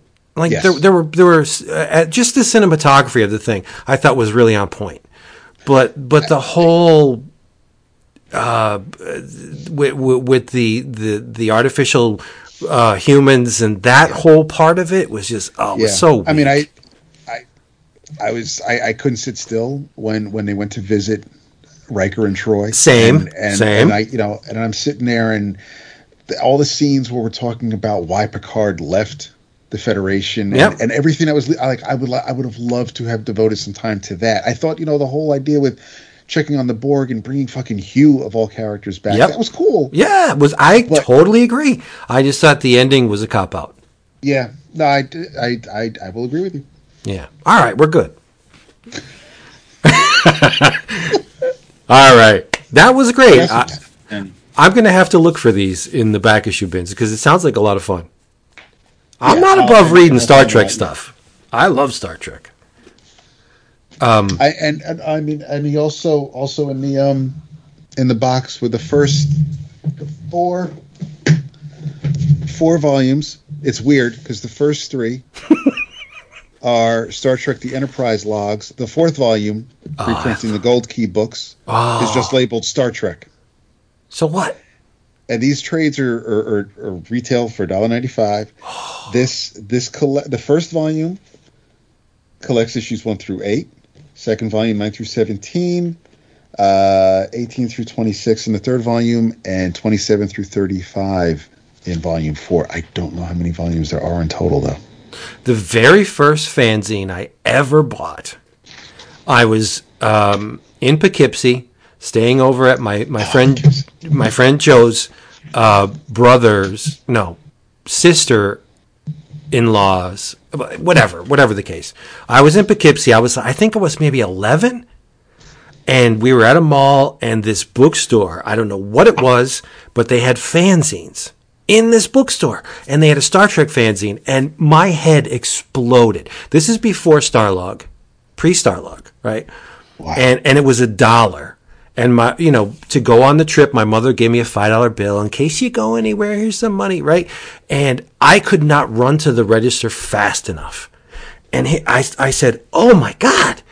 St- like, and it was really not a great zine. It was just black and white images of, you know, the, the you know the Klingon and, and the Romulan bird of prey and all like ships and stuff. It was a poorly made fanzine, but it was something that I had never seen before. Like somebody made this thing. The the the title of the magazine was hand drawn. I was like, oh, what is like? It just blew my world to smithereens. And I and I bought it. Couldn't read it fast enough. My friend's like, "You're such a geek." I was like, "Damn right I am." but anyway, uh, uh, even the the Kelvin movies, the Kelvin verse stuff, I'll punch you in the throat if you don't appreciate the Oh, the, yeah, I the, the the goodness in those movies. It's so much fun. Yeah, right. I, I, I, I mean, Beyond is great, but um, I even you know, listen, Beyond is I- great, but not. Mm, I don't think it's as good. Beyond is the third one, right? yeah, I like it, but I don't think it's as good as the first two. The first And one I is perfect. the first one is fantastic. I Yeah. absolutely adore the first one. Uh, and and and the second one, I know people love to shit on the whole flip flop from Oh, it's good. episode two, Star Trek two, and I, I I get it. I you know Fuck them. and I, I agree. I, I I will watch. I'll watch any of them anytime, and I just I I love how they. And I, I overuse that word, and I'm not using it lightly here, but I, I, I love that they decided that listen, we're going to reboot this franchise, but they did it in a way where it didn't it didn't pretend whatever Yeah. your granddad used to watch didn't Yep. exist. It- They, Super they- smart. They they they just bridged it, and Yep. it was absolutely phenomenal. Yeah, and I, totally I- agree. And the fact that people looked a little different and acted a little different was yeah because we were in a different place, and it just it it so worked. And and How I know you- that How could you not like Kirk? His father's fucking Thor. I know. I know. what? and I really, I really do hope that we get the the. Um, I know it's it's it's up in the air at times, and, and whether or not money's involved, and, and who's doing the story. But I, I hope that fourth movie does come out where Yeah, Kirk me does too. get to meet his dad, Me too. and it, it's just, I I know there's, listen, Paramount Plus is a real thing, and and and they're trying to make their content, so they're going to throw out a bunch of things and and put fill it with whatever they can, and if they have if they have a franchise that they can, you know, dive into and and not necessarily um pillage it or or or or just rape its corpse but if if they can come up with new things like lower decks like prodigy like things like that then i'm all for or you're not i mean yes picard is going to have its fans because of people who watch the next generation but if they can come up with things like prodigy and make people interested in new Star Trek type stuff. Uh, I'm I'm all for it. So Yeah. there's there's the whole there's CBS doing their thing with the TV stuff, and then there's Paramount deciding what to do with the movies. And and I know that you know because when when Discovery started, a lot of people, even though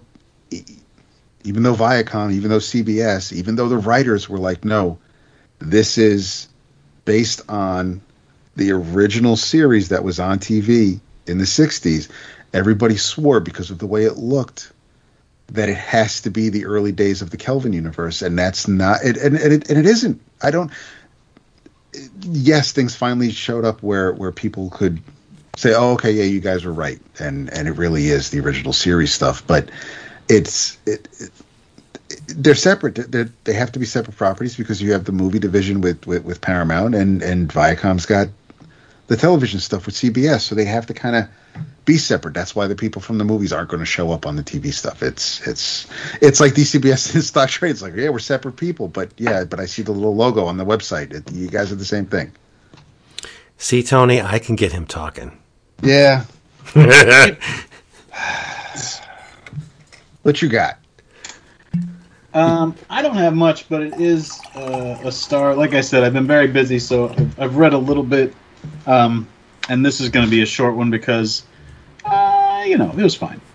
Uh, but I read the second collection of the uh, Charles Soule Giuseppe Camuncoli run of Darth Vader. I'd read the first one probably about a year ago, uh, and I got the second one that wraps up uh, their run. Um, and I've talked about Darth Vader on here before. Uh, if I'm going to rank Darth Vader series for you, uh, this one is the third of three. So uh, for me, the Greg Pak one I think is my favorite Darth Vader series. Now, and the the Kieron Gillen one I put at a close number two. If we count Doctor Aphra in that too, it goes up to number one. Um, and then this one number three because it's it's fine. Um, I think the thing that I like about Star Wars is the characters, and and other people like the things that are in Star Wars.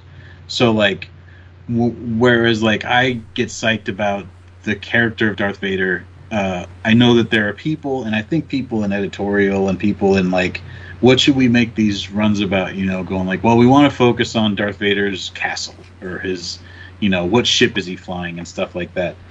Um, and in this one, they do focus a lot on like what ship he's flying and and his castle that he has on Mustafar, and they like they do a lot of personal stuff too. Uh, in so much as like why he chooses to go to Mustafar, and like he goes on this really cool. I, like the for me the standout part of this book is when they're building his castle on Mustafar, which uh, the you guys just talked about Star Trek for a long time, and I feel like Star Trek has built into the fabric of its thing um, that it's about like the minutia and the details of things and the nitty gritty and stuff. And I like that in Star Trek, and I hate it in Star Wars. So in this, like the Emperor sends him to Mustafar, and he's going to build this castle, and he sends uh, architect with him to design Darth Vader's castle. And fuck me, who cares? Come on. So they're like they're talking about this this architect, and of course, of the art eventually Darth Vader kills the first architect, and then he gets this other designer who's like crazy, you know, like uh, wayward Jedi or Sith Lord or something that's like the spirit that's trapped in a helmet, and then that guy is the one that designs the castle that we end up with, and it's built on this force sensitive spot that's like got these runes and stuff. But like I said, the standout part of the book is while all this is going on, Darth Vader goes on like this vision quest into this force rune thing, um, and they did a lot of stuff like this sort of in uh, in Rebels, where Ezra Bridger was like learning about the Force, and he would go into like Jedi temples or like commune with holocrons and stuff, and sort of have these visions and sort of like a a lot of the more spiritual forcey stuff, which they they sort of glaze over in the movies, which I, I feel is probably smart. If you want to learn about that stuff, this is the place to find it in the extended stuff. Um, but he has this cool.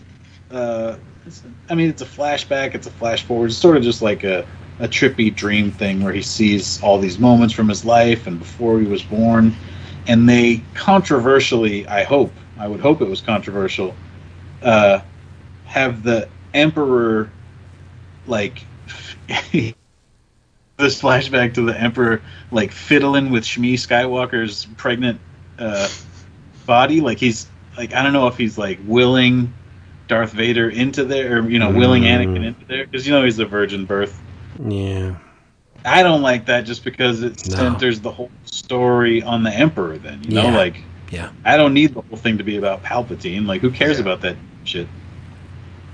Um, but uh, like I said, it's a it's if you like Darth Vader, this after you read the all the other Darth Vader books, you should read this one. It's got a bunch of Inquisitor stuff in here too, um, and it's got uh, Admiral Ackbar's in here in the beginning, and it sort of sets up how he and General Raddus join the rebellion. You know, like they're on Mon Cala and then it's about like what happens there. The em- the Empire sort of like turning on Mon Cala, and we saw bits of the, the Republic and Mon Cala's uh, relationship in Clone Wars, and and this is them sort of like how it ends up. And it's sort of like if you guys watch Bad Batch, um, we saw like what the end of the um, the cloners and the Empire's relationship was like. This is sort of like that for Mon Cala where the Mon Calamari live, the funniest name outside of Elephant Mon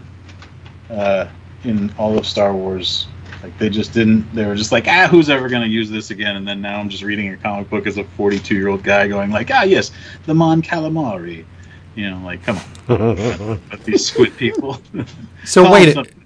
this is a, a Marvel book? Yeah, this is. So there have been three Darth Vader series. The first one was Kieron Gillen. The second one is this one, uh, Charles Soule, and then the third one, the current one, is Greg Pak, and that the Pak one's the one I like the best. Yeah. Because IDW has a, a multi-part Darth Vader thing called Darth Vader's Castle. Oh yeah, yeah, but that's more all ages. Oh, okay. yeah. They had Francesco Francavilla covers. Yeah, yeah. it was like anthology stories where they would have like short horror stories about different uh, like horror stories in, in Star, Wars version of Treehouse of, of, of Horror. Yeah, exactly. Oh, oh, nice, nice, nice. No, this sounds fun. Um, we read the first issue of the of the Pak issue, uh, series, Vince. yeah, we did. Uh, It's good. Yeah. It's- it's- Yeah, I Um, like it quite a bit. I'm a little bit behind because they're in a big crossover, and that that is how you lose me. But And I was, yeah, I mean, they did that with the first series too, with the whole Vader down stuff. And I mean, it was there's, I've, I've, what I've read of the Star Wars stuff from Marvel, um, I, I've enjoyed. I've heard very little of the Doctor Aphra main series when that was coming out. Um, I liked Aaron's take on on that universe bridging the movies, but um, yeah, the, the, the Cassaday art worked in some spots, but yeah, I, I, I'm glad that, um, and I know that they have the um, the Republic series. They're they're really, I like that they're they can play around with it more than they did when they had the license back in the '80s, where they were just kind of winging it, bringing in jacks and things like that. Oh, but that stuff's good too. Come Oh, on. I love it. No, Yeah. yeah, no, I mean, me, t- tween me loves that shit. Yeah, but I, there's you know, more to play around with now. right, right, exactly. right. Um, I think Trek is more human than Star Wars. Yeah, Uh, Star Wars is fun, uh, exotic locales, aliens, you know, but um, I, I think for me, Star Trek is more grounded in in in. Uh, there's more emotion to me in Trek. There's more humanity for me. Be- it's I'm not, you know, it's it's apples and oranges, right? Yes. But Yeah. but I I I love both of them. But you know, if Phantom Menace is on, I ain't watching that shit again. the thing with Star Wars is more mystical and mythical, whereas Star Trek is as silly as it sounds.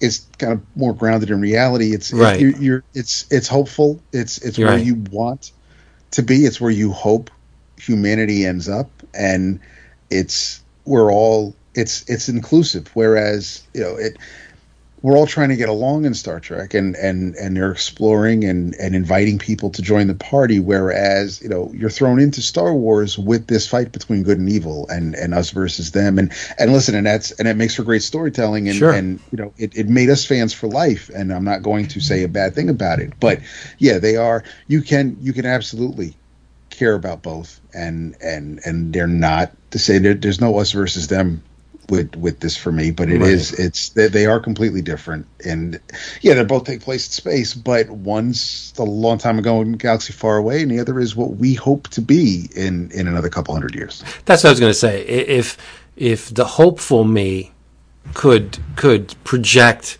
a possible future for humanity, I would much rather it be Star Trek than Star Wars. Mm-hmm. Yeah. I always thought of it like Star Trek is the is the the brain and the mind, and Star Wars is the heart. Like just as far as like uh, w- what seemed more important to the thing, like like Star Wars was like an abstract painting, and Star Trek was like a I said track, like an idiot. Star Right. Trek was like was like a detailed illustration, you know. Like they, they they made sure that everything was lined up and had some sort of logic to it, and Star Wars is just like ah, the Force. Yeah, I think for me, um, I don't like. Maybe it, it's it's unfair, but to, just to sum up each series, for me, um, Star Wars is that scene when Han says, "I know," and Star Trek is, "I am and will always be your friend." Sure, yeah. like those are the two things that define both of those uh you know series for for just for me where the star wars is this cocksure i'm going to front and hide behind my feelings and and you know the bravado and the the freebooter and the you know the rebel but star trek is yeah i'm your friend and i always will be your damn friend like you should have known that where you know it's just one's more emotion based and one's more um, a shield in front of the real feelings behind it. More cynical, you're saying? Yeah, I, and not not so much cynical, but just more posturing, more more um, set piece, more bravado. Where Star Trek, yeah, there's set pieces in Star Trek, but Star Trek to me is based on th- the original three: Kirk, Spock, and McCoy. Like, the, I'm I'm your buddy. Uh, I, you don't have to even say anything. I'm your friend. I know you, and and here we are, right? I think that's like that same sort of thing is in uh, Star Wars. You know, But like it's not how explicit the though. Thing was always that bad, huh? You know, like the, yeah, they don't say uh, you are my friend and you always will be my friend. Like, but like, like I feel like you get the the the love that those characters have for each other by the third movie. Sure. No, I get it. It's just it's just not at the forefront. At the forefront is the at at walking across the surface of Hoth blasting poor fuckers. You know what I mean? Like I mean, don't discount these poor people just because they had great special effects. true. Okay. Yeah. That just was what looked awesome. Yeah. Oh my gosh. Think uh, 169.99 for all four Tomb of Dracula essentials. If I have no Tomb of Dracula, Oh, are you kidding me? They they're going to reprint the omnibus. yeah, but I hate the recolors. Mm. I This is I have to Yeah, agree. Gene Colan. Yeah, I would. Love Yeah, I have to agree. The recolors are pretty shitty. But um, Let me see if I have the essentials uh, on my shelf. I'll just send you them because I have. Oh, Yeah, I have. I have the omnibus editions, but I know I have either two or Yeah, three yeah. of the essentials. If you don't, I'll, I'll click on this. There's one for 110, but like the binding's broken. And, No, you seriously don't want to pay that much for an essential. Oh, I've done it before. I know you're throwing money around like Hugh Hefner, but Yeah, seriously. whatever. We had a good year. I'm serious. Yeah, and congratulations on the uh, OA. Uh, yeah, yeah. That was great. Oh, yeah, good. Yeah, seriously. Good for you, Felix. came through. Felix comes through all the time. That's his superpower. Not to um, derail us even further and, and, and go down a different rabbit hole, but um, I don't know if you've you may have watched this, Vince. Uh, I don't know if you watched it when it was coming out, but um, I've been ending my nights watching episodes of um, Blake Seven. Oh shit! Yeah, yeah. and I I so enjoy the story. Avon's an ap- Avon's my favorite character, and I I, I I'm enjoying the series a lot. Yeah. But holy shit, the special effects and and and just the way I mean it it it, it moved the story along. It worked, but I was just like I'm like, what year is this? And what's Yeah. funny is we have a coworker. She works in um she works in the same building Renee works in, and and she, she she's a Brit. She's an expat, and she um she knows I watch Doctor Who, and I guess she and Renee were talking about things that I was watching, and and Priscilla made the comment, the offhanded comment that, yeah, they, David likes those children's shows, and when I Oh. showed Renee some of the Blake Seven, and she's just looking at it, and she's like, "What the fuck is this?" And then she's like. That's that. Now I understand what Priscilla meant when she said that you enjoy the children's shows. I was just like, but it is. I mean, it's true. It, yes, it's a little violent and and it, it it's adult in spots where, with with some of the subject matter, but it is. It it comes off like you know you've seen better special effects in in Sigmund the Sea Monster or or, or H.R. Pufnstuf. I I don't subscribe to that at all. Um, suspension of disbelief for Oh, how yeah. right Yeah. for how bad, in comparison, the original Doctor Who series Yes. special effects are to what we have today. You know what? If you just can't surrender to it and just enjoy for what it is, uh, I don't know. Like like Jason always poops on Doctor Who. Mm-hmm. And my, so my favorite Doctor Who is the, the original stuff, especially the Pertwee series. And the special effects in that were not good. no. But that didn't hamper me from enjoying Exactly. the fuck out of it. Exactly. Yeah. And, and if and, and if it ties it back, that's that's the whole idea. That that's why I didn't get why people were saying that just because of the special effects or the way the bridge looks or because of the shiny lights Yeah. and all the bells and whistles that that what's happening in Discovery means that it's not the original series. It's like, yeah, but just why would they make it look like like we did that when Deep Space Nine went back in time and they were on the the station during the trouble with Tribbles.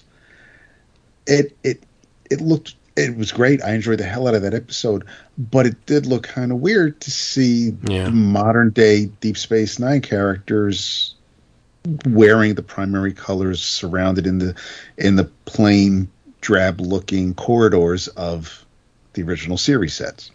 But it was still cool, though. Oh, I don't know, 100%. Yeah. It's my favorite episodes, hands I- down. it, it, it's a, it's another one of those things where where you're um, when you consume art, if you put yourself at the forefront,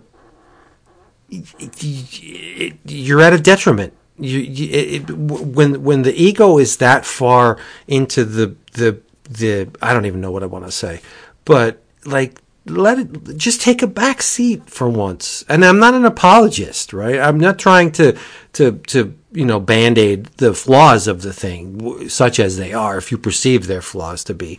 But like, just why can't you just let go? Just surrender to this stuff. Yep. It's really good. Like um, you know, Blake Seven, yeah, and uh, like UFO. When I was a kid and I saw that ship come out of the water in UFO, I was like, that is the greatest thing I've ever seen in my life. And now you look at it and it's like, okay, well, you know, you see the the quote, you know, see the man behind the curtain. So what? You just got just enjoy this stuff. Like, stop judging. What the frig? All right, it's my turn. Yes. I have another Black Caravan book. And again, this is published by Scout, written uh, with color art by Rich Woodall, and it's illustrated by Mark Welser. It's called Gods of Brutality, number one. And it's kind of the same setup as Cherry Blackbird. It's another one of those. Th- there's a soul condemned to hell, and they make a desperate deal. Uh, but, but in this case, it, it's not with the devil. Uh, in this case, there's a um, a rock star named Nick Dillon, and he's a front man for a metal band called Gods of Brutality. If you think aging Glenn Danzig uh, with the kitty litter, you're not going to be too far from the mark, right? Uh, Nick was in a terrible accident, and he lost his life, and he arrives in hell, and is beset by hell's infernal legions. They string him up, and he's about to be consumed and probably violated by a not so sharp but unfussy demon named uh, Care Nots the Indifferent. uh, so Nick makes a last ditch effort to appeal to any god that's going to listen. He's praying to Judah, or sorry, Jesus and Buddha, uh, the Hindu gods, Zeus and Odin. He's like, oh, please, I'll do anything. Just get me out of this thing. Uh, to his great surprise, his pleas are answered, but not by the obvious. Um, shit's hitting the fan in the realm of the gods. The sons of two of the deities just can't seem to get along. They're, they're flinging in, insults and fists at, at each other in equal measure. Daddy gods are at their wits' end. Like, what do we do with these fucking kids? They're always fighting. They're they're they're destroying and massive amounts of destruction. How do we deal with these boys? And Hermes shows up, and he has a message.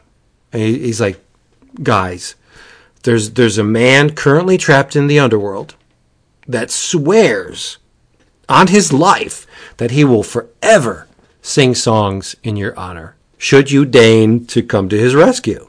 Uh, and so it's been some time since the old boys had songs sung in their name. So they decide to save poor Nick. But they're not going to do it. See, they're going to send their sons because it would be a great learning experience for the boys. Maybe if we send them on this quest, babysit this aging rock star, maybe they can coexist. They're great at killing things, but who knows? You know, th- th- this little assignment could probably, maybe bring them together. And and the names of their sons, as you probably can already guess, are Thor and Hercules. And a story's born.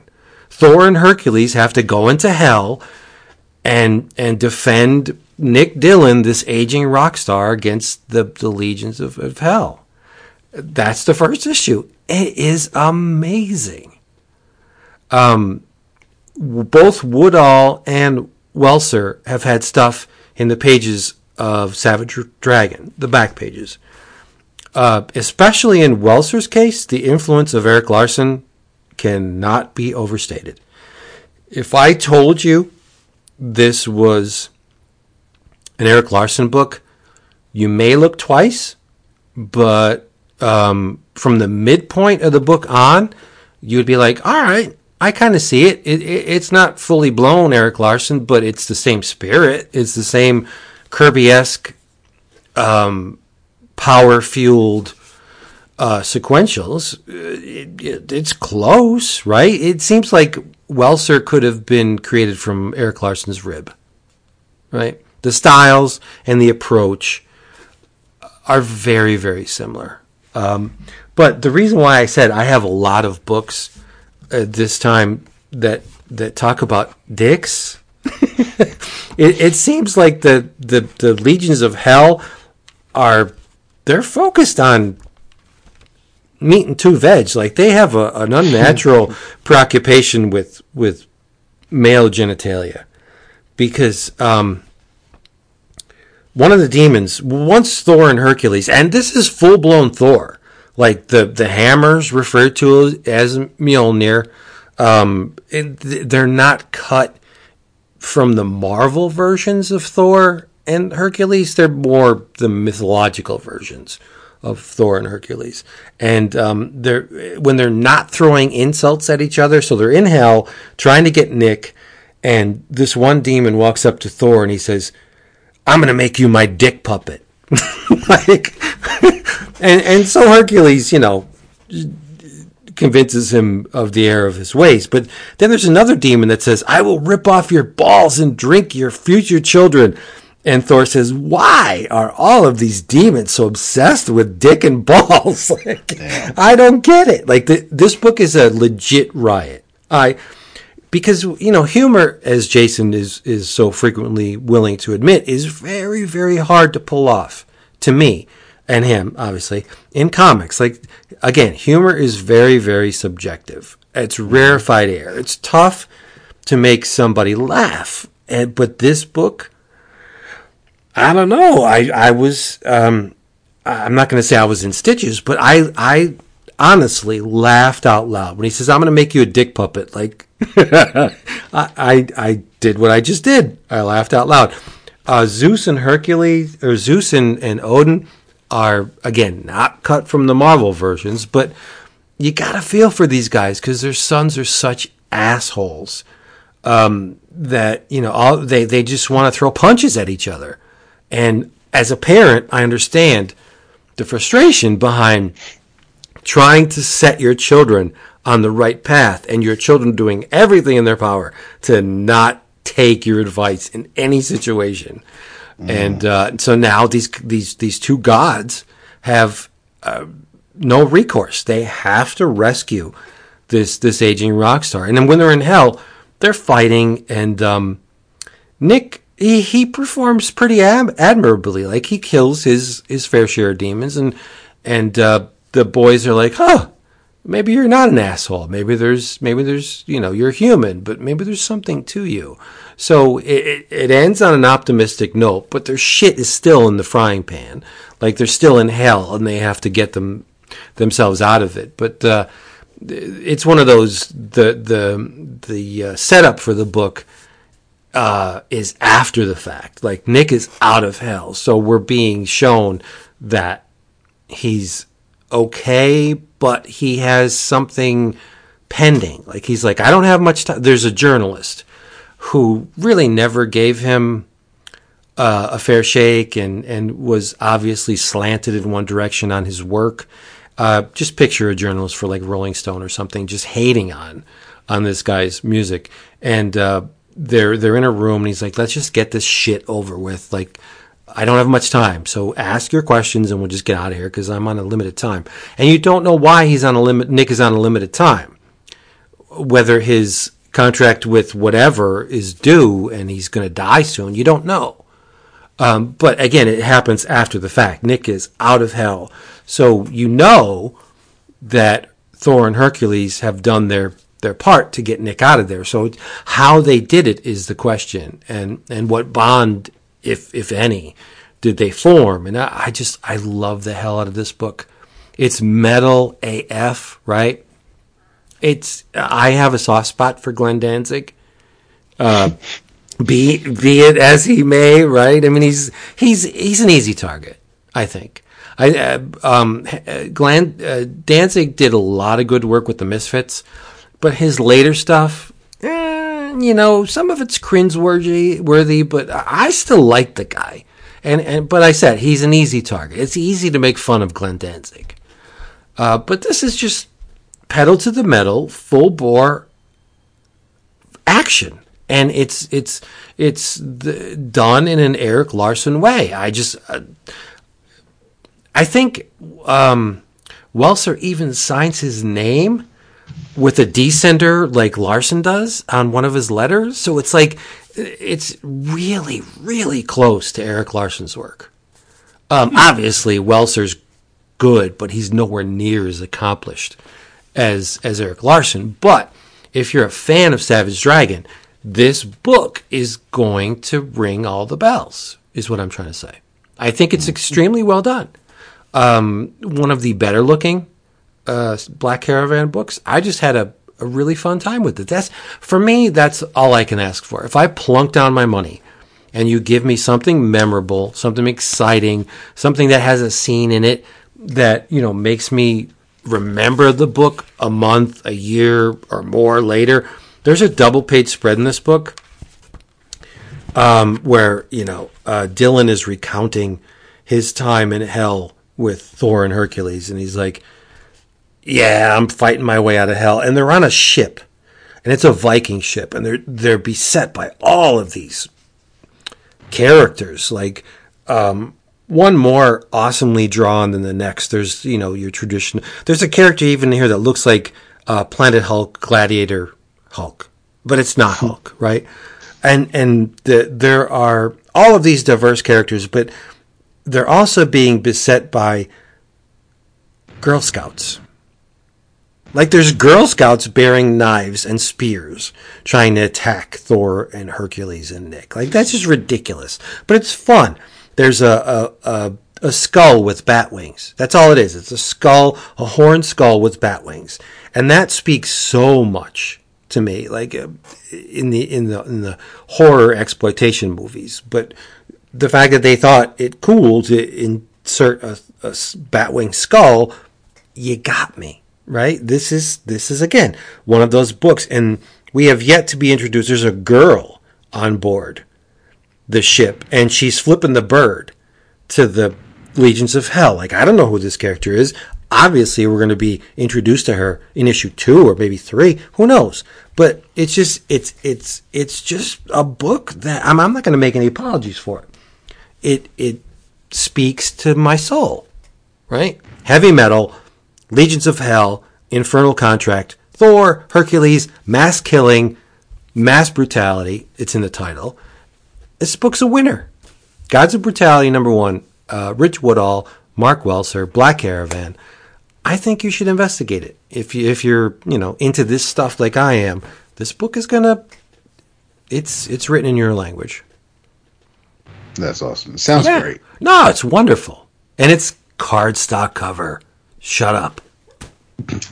Tell you what, if those guys are looking for a pull quote, I would dig right back through the end of that review. Very succinct. Uh, you put it all together in sentences. Just amazing work uh, on that one. I hope I hope that they do come around and look for it uh, because uh, you really did a good job of selling it. Well, um, to be honest, I do a lot of work beforehand with these things. Like I don't want to just come on. I'm not saying any of the other two guys do this, but I don't want to come on and just say, "Yeah, I'm not pointing fingers. Don't be, don't, don't be." No, but I just want to make sure that if I enjoyed a book I'm going to try and convey that enjoyment in a way that is legit, right? Did you uh, write this book's a winner down on a piece of paper somewhere? I never do that. Oh, okay. No. That's pedestrian. I try not to be pedestrian. I know you've been looking for different exciting ways to review comics. Um, I know. Right. But this I ha- succeeding at it. Thanks. The, the, this book has that Larsen esque capture of the power that Kirby infused, because that's basically what Erik Larsen does. He takes that that that power, that electricity, that that that energy from Kirby, and he filters it through the Erik Larsen lens. That's all Erik Larsen does. I mean, he's really, really good uh, and very versatile and, and knows his way around the comic page. But it's basically every page Erik Larsen does in, is an homage to Kirby. Uh, am I wrong? Yeah, it's a little reductive. Come on. I mean. I don't think he would argue that he that that, that Kirby's a huge influence, but I mean, you know, he, he, All right. enough work to not to not ascribe his whole everything that he does to Kirby. Uh, well, let's just say Kirby is Larsen's starting point. Yeah, for sure. and pretty much his endpoint. But I, I love Erik. I, I I would I would cut Erik's lawn for ever for free, you know. But I mean, you got to be honest. A lot of what Erik does is extracted from the work of Kirby. It- many people can say that, right? So if you enjoy that, this book is much akin to what Erik Larsen does in Savage Dragon. I recommend it wholeheartedly. Gods of Brutality, in case you didn't get the title. and the logo is great because it.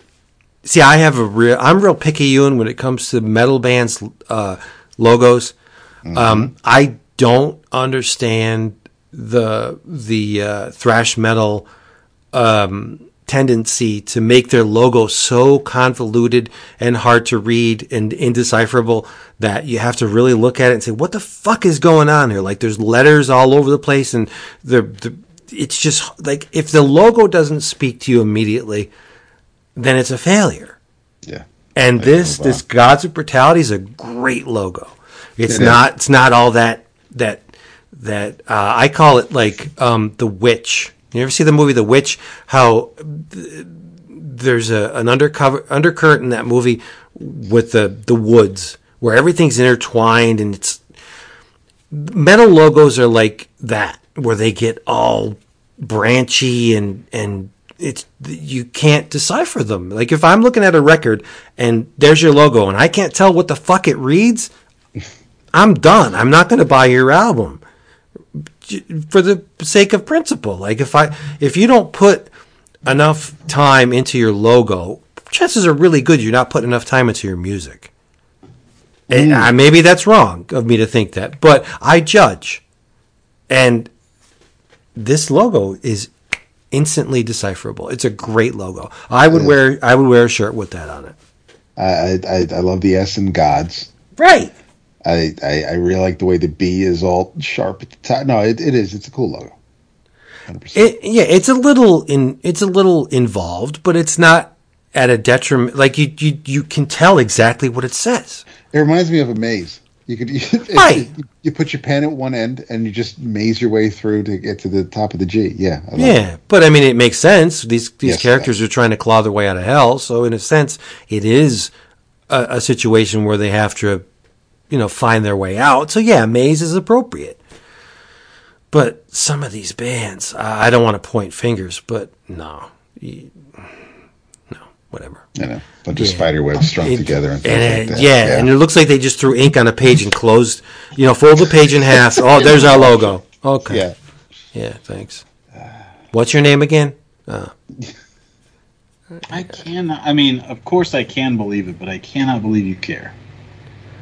Like uh, you're so into like sounds and like and like weird music stuff, and but, like that's a that's that is a purely Vince hang up to have. I think. No, see, but Oh, you okay. you don't you're not in the classroom when I teach. The elements of design are preeminent. If you do not follow the elements of design, you're a failure. Because those designers. illustrators are designers. I'm saying these bands. Well, they should be. Or they should employ someone who is because because it, it- that you know like, it- the idea of an unreadable logo to me just means like, man, these guys don't give a shit. I bet their music is crazy. Nah, no, no, no, no. It means they don't want to make any money for the rest of their lives. That's what it Well, means. that is possibly true too, but I think that also means their music is probably crazy. I want to hear it. I, we got totally different takes on this. I Um, think you do. You're, uh, you're as a, the coin. yeah, as a band, your logo is your thumbprint. Like Judas Priest, unmistakable. That's an awesome logo, right? Uh, if if I can't tell, if I can identify you from your thumbprint, th- why would I waste my time on you? Yeah. The way that people listen to music now, like you could hear a band for ten years without ever seeing an album cover or a logo or anything like that. Well, that's now. We're we're at a at a we suffer these days, right? Look at the Yes logo. It's it's immediate. It's apparent. It's beautiful. It's organic. Everything that Yes is is their logo. Like I, I you know, you, I'm, I'm just naming like corrosion of conformity. I think their logo is fairly decipherable, but bands like that, when when they're all like goth and doom and their their logo is this this blood spattered thing and it's like fuck you i'm not spending more than a second trying to read your damn logo i'm done Wu Tang, excellent logo. Very A- recognizable. a- amazing logo, right? Ah, Verse. Yeah. yeah. All right. Well, Maybe I'm just an asshole. I don't know, but but I I, think it, it definitely fits in with your whole thing, but it is just funny to me that, that the bands like I in never in my life I have logos for bands or musicians that I've liked, but I've never conflated the two things together. well, I mean, But I also never like picked up an album because the logo was good. I like but doesn't it add to the experience? Like, I like it when there's a cool logo for sure. right? You go. Let's go back to Yes, like Roger Dean doing the art for the album cover, and that beautiful Yes, the loop. Uh, like it, it's just it's it's beautiful. Uh, but uh, on the flip side, you look at the work of Brian Eno, one of the most complex and cerebral musicians out there, and in most cases, it's just you know sans serif Brian Eno. Like Yeah. that that to me speaks volumes about this guy. But uh, I think it, it, it it's mostly relegated to the death doom metal genre where these guys think they have to have this incredibly convoluted logo to to reach that certain fan base and I think it, it it's at a detriment because the uninitiated like myself can't decipher what the hell's going on. Like I love doom metal, I love death metal, and I'm 56. But if I pick up your album and I don't know your name, I'm not going to buy it. I feel like uh, death metal logos look like uh, like James Stokoe drew them. Exactly. But James Stokoe, light, not not James because James is too good to produce something like that. But James Stokoe's understudy, you know, the guy that sharpens James Stokoe's pencils for him, produced that. You, I'm going down a rabbit hole looking at these now. It is hilarious how unreadable they are. It Yes. it wouldn't stop me from reading them, from like picking up the record, but it is so funny that they're just like, "Fuck it, who cares?" Right. I think that's the I You're goal. not, Grandpa. Right, right. Yeah, okay, boomer. I get it, but Yeah. no. You have to make money. You're you're in music to not only do the thing that you want to do and and produce the art that you want to produce, but you need to eat. So if I can't tell you, you know, what the name of your band is, you failed. That is crazy. Sorry. I mean, like, what about these guys that like work a job and then go tour in the summer or whatever? You know, like there's people that are just like that's the kind of stuff that like if I'm looking for music the same way I'm looking for like weird indie comics that that nobody's heard of. Like that's the ones I'm looking for. You're just like, oh, this guy's gonna go on tours as soon as uh, his he gets enough vacation time. Oh, that's awesome. But why would you want to hamstring yourself by making your logo indecipherable? I'm saying like if that's it, if you're working a job and then you're going on tour in the summertime, like you're the audience that you have is different from the ones where it's for yes or whatever, where it's just like, oh, I hope everybody recognizes this when they see it. You're selling hand like you're hand selling stuff at venues. Yeah, but graphic design is above that. Graphic design doesn't care who you are, where you came from. It it, it, it serves a purpose. You're saying as a designer, you place design over music in music. Oh, uh, the, see, you're gonna try and box me into a corner, but I, I In this conversation, no, I think that if the, if you take great care in the presentation of your visual identity as a musician, you will then take the same great care in the presentation of your music. right? Right. So if you don't give a shit that anybody can legibly tell who you are by your logo, then I'm not. I'm thinking your work is like fuck it. Let's just make a bunch of disturbing sounds and to no avail. Right. That's where I'm coming from. It, it it's all about the whole experience, right? Look at Kiss. One of the most instantly recognizable um, band logos ever. Is their music great? Uh, uh, whatever. Uh, you know, mid period, yes, it is. And I think they took great care with their music in that period. Later period, and you know, maybe not. But uh, Okay. what I'm saying is, it, it boom, it hits like a sledgehammer. Those two, um, you know, lightning S's, they're awesome and they're there. Like, yeah, I, I, just don't understand why, if you're trying to make me sep- separate me from my money, why would you hide yourself behind this explosion of crap that I, I whatever. We've spent far too long on this. Every time I come on this show, one of my favorite things is learning a little bit more about both of you, and this is what I'm taking away from this week. Uh, you're a man with a code, and I love it. I, I am, and it all. The code is very complicated. It's like a it's a book with a very well designed logo that is a, a tome. No, I, I hammer the elements of design constantly. If you don't conform or at least know enough about the elements of design to break the rules, then you uh, you know because you can't fix a bad design. Uh, you can fix shitty line work easy. You just redraw it. You can you can tweak a bad color palette. If you have a bad composition, you're fucking sunk. Am I right? Next time I come on, I want to play a game where we each uh, grab five different death metal covers and we send them to each other and see if we can read the type. Okay, well, let's do that. It sounds like you're already have you have a jump on it because you seem like you. I've been looking at them; they are illegible. it's just ridiculous. These Yeah. kids and their logos. Uh-huh. This band is awesome. What's their name? I don't know. I don't know. I Yeah. think this band is called Salt for Cunty. It's Yeah, and I don't understand the whole let's put explicit words in in our band title because if you ever if you ever attain any modicum of um I don't want to call it fame, but let's just say notoriety, nobody in the media is going to repeat your name. What media? Who? What media that wouldn't say cunty is talking about uh, miasmac? Wait, are That- you sure that's what it is? that's the name Not of the band? I think that's the name of the band. yeah. Who's out here talking about Siege of Power? Very readable. It's just a logo they stole from the internet. that looks like it might also be like a white power band.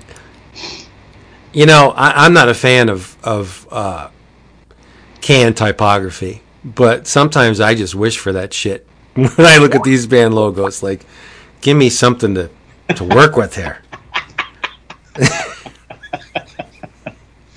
David just sent us the most briar patch looking.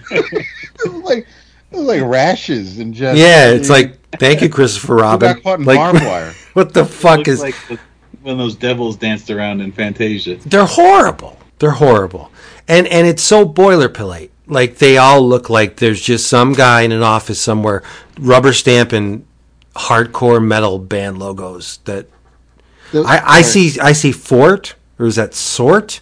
The, I, the one I the one I just sent is the top one say like cancer Rasputin or some shit. I don't know What? Yes. That's uh, Geodome. It's too long to be cancer. Canker. I don't know what that is up there. Now, see, uh, for all of these, for all of these logos, I'd be like, okay, party cannon. I know what's going on here. Right.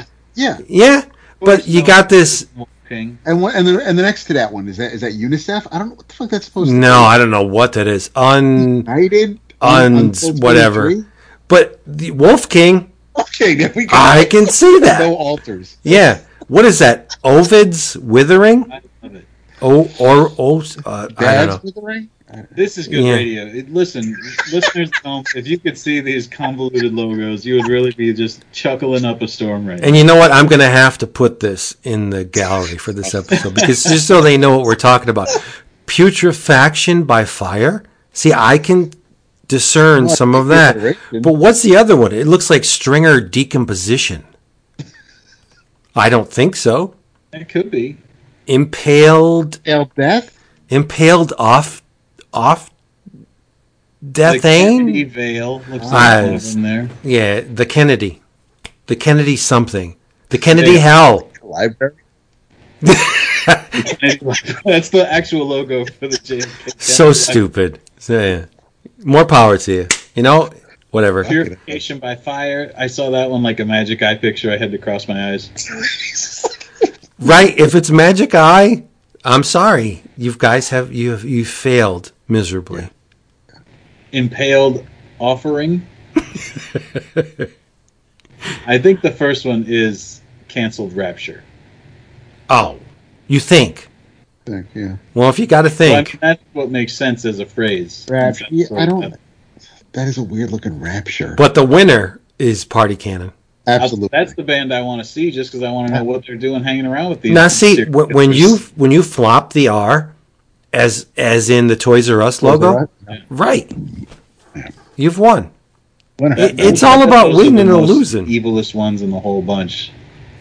Party Cannon, just because of how they don't care about their logo looking corny and fun. Yeah, I- I would probably, res- you know, the Juggalos didn't want him, so they had to get. I would respect the hell out of a band. Their name was Fuck You, and they did it in like Bodoni or Futura, right? What's our name? Fuck You. Ding, ding. I'm Oh. sure there is a band called Fuck You. They won't play them on your old timey radio station. No, but they they got a classy font in their logo. So oh God. yeah. What else do we have? Are we going to bring this home? I don't know. I'm what not- else, Tony? Yeah, I got nothing else. I, I'm just working. All right. Well, if Dap does Dap have something else? Um, Let me guess. what? Superman versus Lobo. You know what? Yeah, because that's not going to be my new travels because I. Ah, shit. Um, yeah. Okay. Yeah, because I wanted to love this. Oh no. I, I I dig I dig a lot of what Tim and and Sarah are doing here because it's even though it was written um I just saw that Jason posted in the episode thread for 757 that he read Amazing Fantasy 2. Thanks. for next week, bro. Yeah, okay. We'll talk to you next week, buddy. Oh my god. Miss He's on you. vacation. He can't, you know, Skype doesn't work down in Florida, but he can read. Right. So and he can comment on tattoos at length, I may add. But, you know, somebody has two inches of. Well, he did comment on that. I can't front on that. But uh yes, he did. Yeah, yeah, yeah, he did. he did. Uh, he did. He check yeah, well yeah, he's got to check on us. he checks it. Um, so yeah, so so this was um, Superman versus Lobo, book one, written by Tim Seeley and Sarah Beattie, who of course bring you Money Shot. Uh, Mirka Und- Andolfo is your artist. Arif Prianto on colors. Uh, Fabio Amelia as letters. The um, I wish I saw the Simon Bisley variant cover. It's a black label book, so it's the larger size. Oh, really? I didn't know it was a black label. Yeah, yeah. Well, you wouldn't know if you read it because there's absolutely nothing in it that indicates it that it that that that takes advantage of it being a black label book. Really? Because Yeah, it doesn't it doesn't skew to the adult. There's it's it, Lobo's old miniseries are more extreme than this book. And Sarah's so dirty. Yes, Like I, I don't, I don't get it. I don't either. It I, I feel it was a missed opportunity. Uh, there was a um, I, I think you know Tim and Sarah I think do a great job writing Lobo. Um, I like Mirka's version of Lobo. I'm not thrilled with her drawing of Superman. And this reads as though it's some weird, not current or even post Byrne Superman where where where Clark and Lois are not they're not together. They, they just work at the Daily Planet. There's no indication that they're in a relationship. And the, and in the few moments, in the few pages, we do see Clark working at the Daily Planet. Um, when he's you know dressed as Superman and and and taking care of things. Um, you know he's he's just Superman. Jimmy Olsen has a few good lines where he talks about there's there's one moment where uh, he he mentions that uh, he's he's glad that um, that you know he'll do anything for Superman. Uh, I owe him for yesterday and for rescuing me from that time traveling Roman legion, and for adopting me so I could go to the father son baseball game. I mean, there's some fitting Oof. moments in there, but um, it's it's a um, Lobo's on vacation, and he um, he's really kind of taking advantage of of being on vacation. There's this woman, this Doctor Flick, who is um, is from the future, and she is basically she's observing Lobo. She's like the Watcher. She can't she can't interfere. She just she just hang. She's present. He knows she's there, but you know while he's doing damage on this planet and um and and and fucking people up, she's just observing it all and and and keeping records. Her her whole her kink is you know following sole survivors of of planets. And then when Superman shows up, she's like, "Holy shit, it's a twofer." And um, there's this huge tardigrade who shows up to um, wreck Lobo's day. Superman comes in to take care of the drama going on. Lobo, of course, takes offense to that, and and so he decides to head to back head to Earth and mess up Superman's day. And so there's this whole thing where uh, Lobo kicks off this this hashtag where um, hashtag no thanks Superman, you know, hashtag don't save me, like Superman sucks. So he's trying to turn the public against Superman. Now, this isn't this isn't something that Tim and, and Sarah wrote recently. I believe they wrote this late last year before it was finished. So there are things where you look at it and like, you know, you would expect things like anti-vaxxers would say something like this, and therefore, you know, you think that they're taking advantage of current events. And no, it's just they're it's it's not hard to predict how stupid people are going to act so or, or behave. So so if this is following any sort of present day current events, it's it's because it was all it was telegraphed and and you just knew the stupid was going to grow. But it it's so it it could hit a little close to home in some regards, but um the the toy man is involved for a little bit. It's just it's it's a fun um, escape, but I just feel like I said that that there were there were chances that could have been taken that would have um, made more sense considering the the format, the imprint, um, the characters here. I, we, we've seen Superman and Lobo take on each other over the years, and and it's it, it can make for a, a, really fun fight. I'm looking forward to the next issue actually. Um, there's a cool cliffhanger, and and we'll see where it goes. But uh, and I really like the last page because Mirka is aware of um, of Lobo's past series, and uh, and there's a neat little um, not an Easter egg. It's right there, but it made me smile. But yeah, I just I I like I said, I I really really wanted to like this a lot more than I did, and um, you know we'll see. There's there's I think two more issues, and I'll uh, hopefully we will. This is just everybody trying to get situated and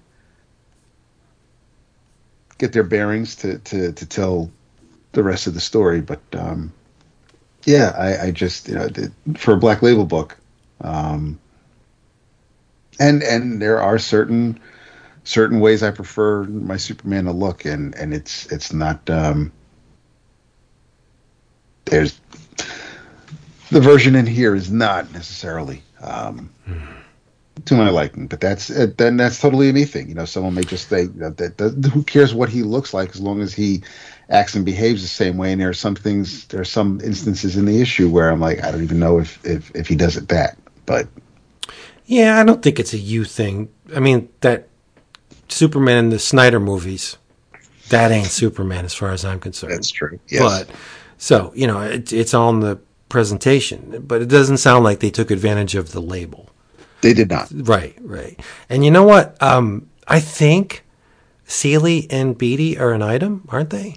I think so too, but I yeah. don't. They are not. Oh, they're Okay. not. No, Seeley's married with a kid. They're just right together. Oh, because if they were an item, I would have said I would switch places with him in a freaking heartbeat. Well, they don't have to. I I love Sarah Beattie. Yes. Yeah. Yeah, her her Twitter feed is amazing. She is just so raunchy and nasty and uh, raw. I, I and and she's very very easy on the eyes as well. Yes. She, yeah. She's she's absolutely one of the best parts about Twitter. Yep. Yeah, I love Sarah. So good on Tim for picking a great writing mate. Um, yeah. I don't know. I haven't read this yet, so we'll see. Me and Tim are working on a thing together. He he picks more than one great writing mate. It turns out. No, ah, I like I like Tim stuff. You know what? I look at my shelf, and more often than not, the the amount of Tim Seeley work I have is relegated to Hack Slash or Masters of the Universe. But I mean, when when Tim fixates on something, he's really really good at it. Yeah, yeah. He's a he's a real like he's a fun guy to write with because you just throw stuff back and forth and like he's very collaborative, Right. which I like because I'm very collaborative too. It's nice. That's a word I would apply to you. Collaborative Yeah, sure. and cute. Oh, oh absolutely. cute. Yeah. had to be first. Hey. Did you see that I sent you the website of the band called Fuck You and Die? I saw I saw that. but you know what? You can read it. Sure. Even their logo, Carnifex. I can read that. Oh, that's the T-shirt. Fuck You and Die is a little harder to read, but you can read it. It's on that website. And they did a, a nice. Uh, these guys love symmetry for some reason. Uh, Yeah. the, you know, so it's it's kind of symmetrical, but you know, not. But at least I can read it. Fuck you and die. or in the movie Zodiac at the beginning where the guy's like, "Fuck off and die," Yeah. and then like, "Fuck off and die." One, two, three, four. All right, everybody. Thank you for being here with us. If you would like to get your books, get them fast, get them delivered straight to your door. You know where to go. Discount Comic Book Service, dcbservice.com. Hold your breath because I'm betting that by the time you exhale, the list of specials will be up and you'll be able to see just how much money you can save at Discount Comic Book Service. It's a lot. Um, I scoff at paying three ninety nine for a comic book, but I don't have to because I know where to go where the prices are low, and that is Discount Comic Book Service. Just go there. In your travels, this may be considered beating a dead horse, but uh, I have a pretty long uh, memory, and I can't remember enjoying an anthology as much as I have enjoyed Skybound 10. And it's totally surprising to me because I don't have a horse in this race, right? Um, Kirkman, I appreciate what he does and I recognize the talent therein, but not one of the guys you hear out of my mouth very often. Um, Skybound 10 is a great freaking anthology. And um, I know we talked number one up at length, but I don't think we went too far into no- uh, issue two. And I'm not going to go very far into it, uh, but to say that as a fan of um, Birthright, what uh, Joshua Williamson and, and Andre Bressan and company do as uh, storytellers is amazing. You would think that if you were approached by you know the head of the imprint, yeah, we're going to do an anthology. Do you think maybe you can cook up I don't know like a six to eight page story? You know, you do uh, just enough to not make yourself look bad. But there's a birthright epilogue in issue two that is just plain astounding. I mean, there's a double page, there's a, a single page splash image of these these creatures that um, Mikey's brother encounters in the other place. I mean, I looked at it for a long time, just just marveling at Bressan's, uh, and I don't even know if I'm pronouncing that correctly, but I'm just going to go with Brisson. His design I think it's ability Brisson. is it Brisson? B R E S S A N. B-R- Oh no, never mind. I thought I was thinking of Ed Brisson. Never mind. Yeah, no, his design ability is great, but the the way this guy works lines is just uh, outstanding, and um, I'm hoping that this this chapter gets included in in the tenth volume of uh, Birthright. If not, like that's an injustice because this this thing was great. But the the point I'm trying to make is that uh, I think an anthology of this type is designed to lead you to the series proper featured within its pages and and I will be totally honest I have never read a page of Chip Zdarsky and Ramon Perez Stillwater but after reading the Stillwater chapter in Skybound 10 number 2 I hopped on Discount Comic Book Service and I added the first volume of Stillwater to my order Nice. because this story was great. I guess Stillwater is a, a town in which the denizens don't die. That was my guess. Yeah. Yeah. And uh, they're very protective of their population. They don't want to get noticed by the outside world because that could lead to problems, right? So there's a there's a boundary that they do not cross. You cannot go outside of the boundary of the town. Bad shit happens. So you can't do it.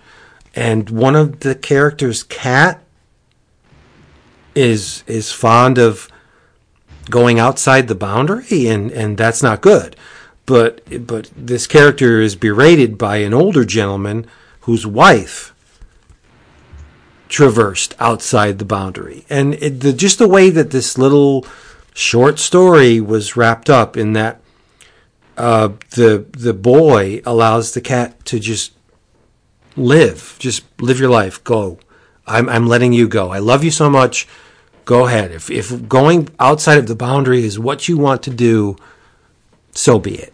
And the old man, you know, gave the kid a hard time, but his wife did the same thing. And at the end of the story, the kid and the old man meet on common ground because they realize that to love something is to allow it to proceed in a direction that the you know whatever it is deemed necessary. So I, there's a lot of heart in it and as I thought, so great. This is, uh, I'm guessing it's a horror story, um, judging from the premise, but I don't really care. So I, I, whatever it is, I'm, I'm in. I ordered the first volume of Stillwater.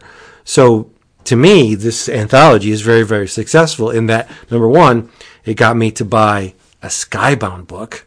What? like uncharacteristic, right? for the most part, like I, I love Birthright, but that was a hard one or hard fought battle.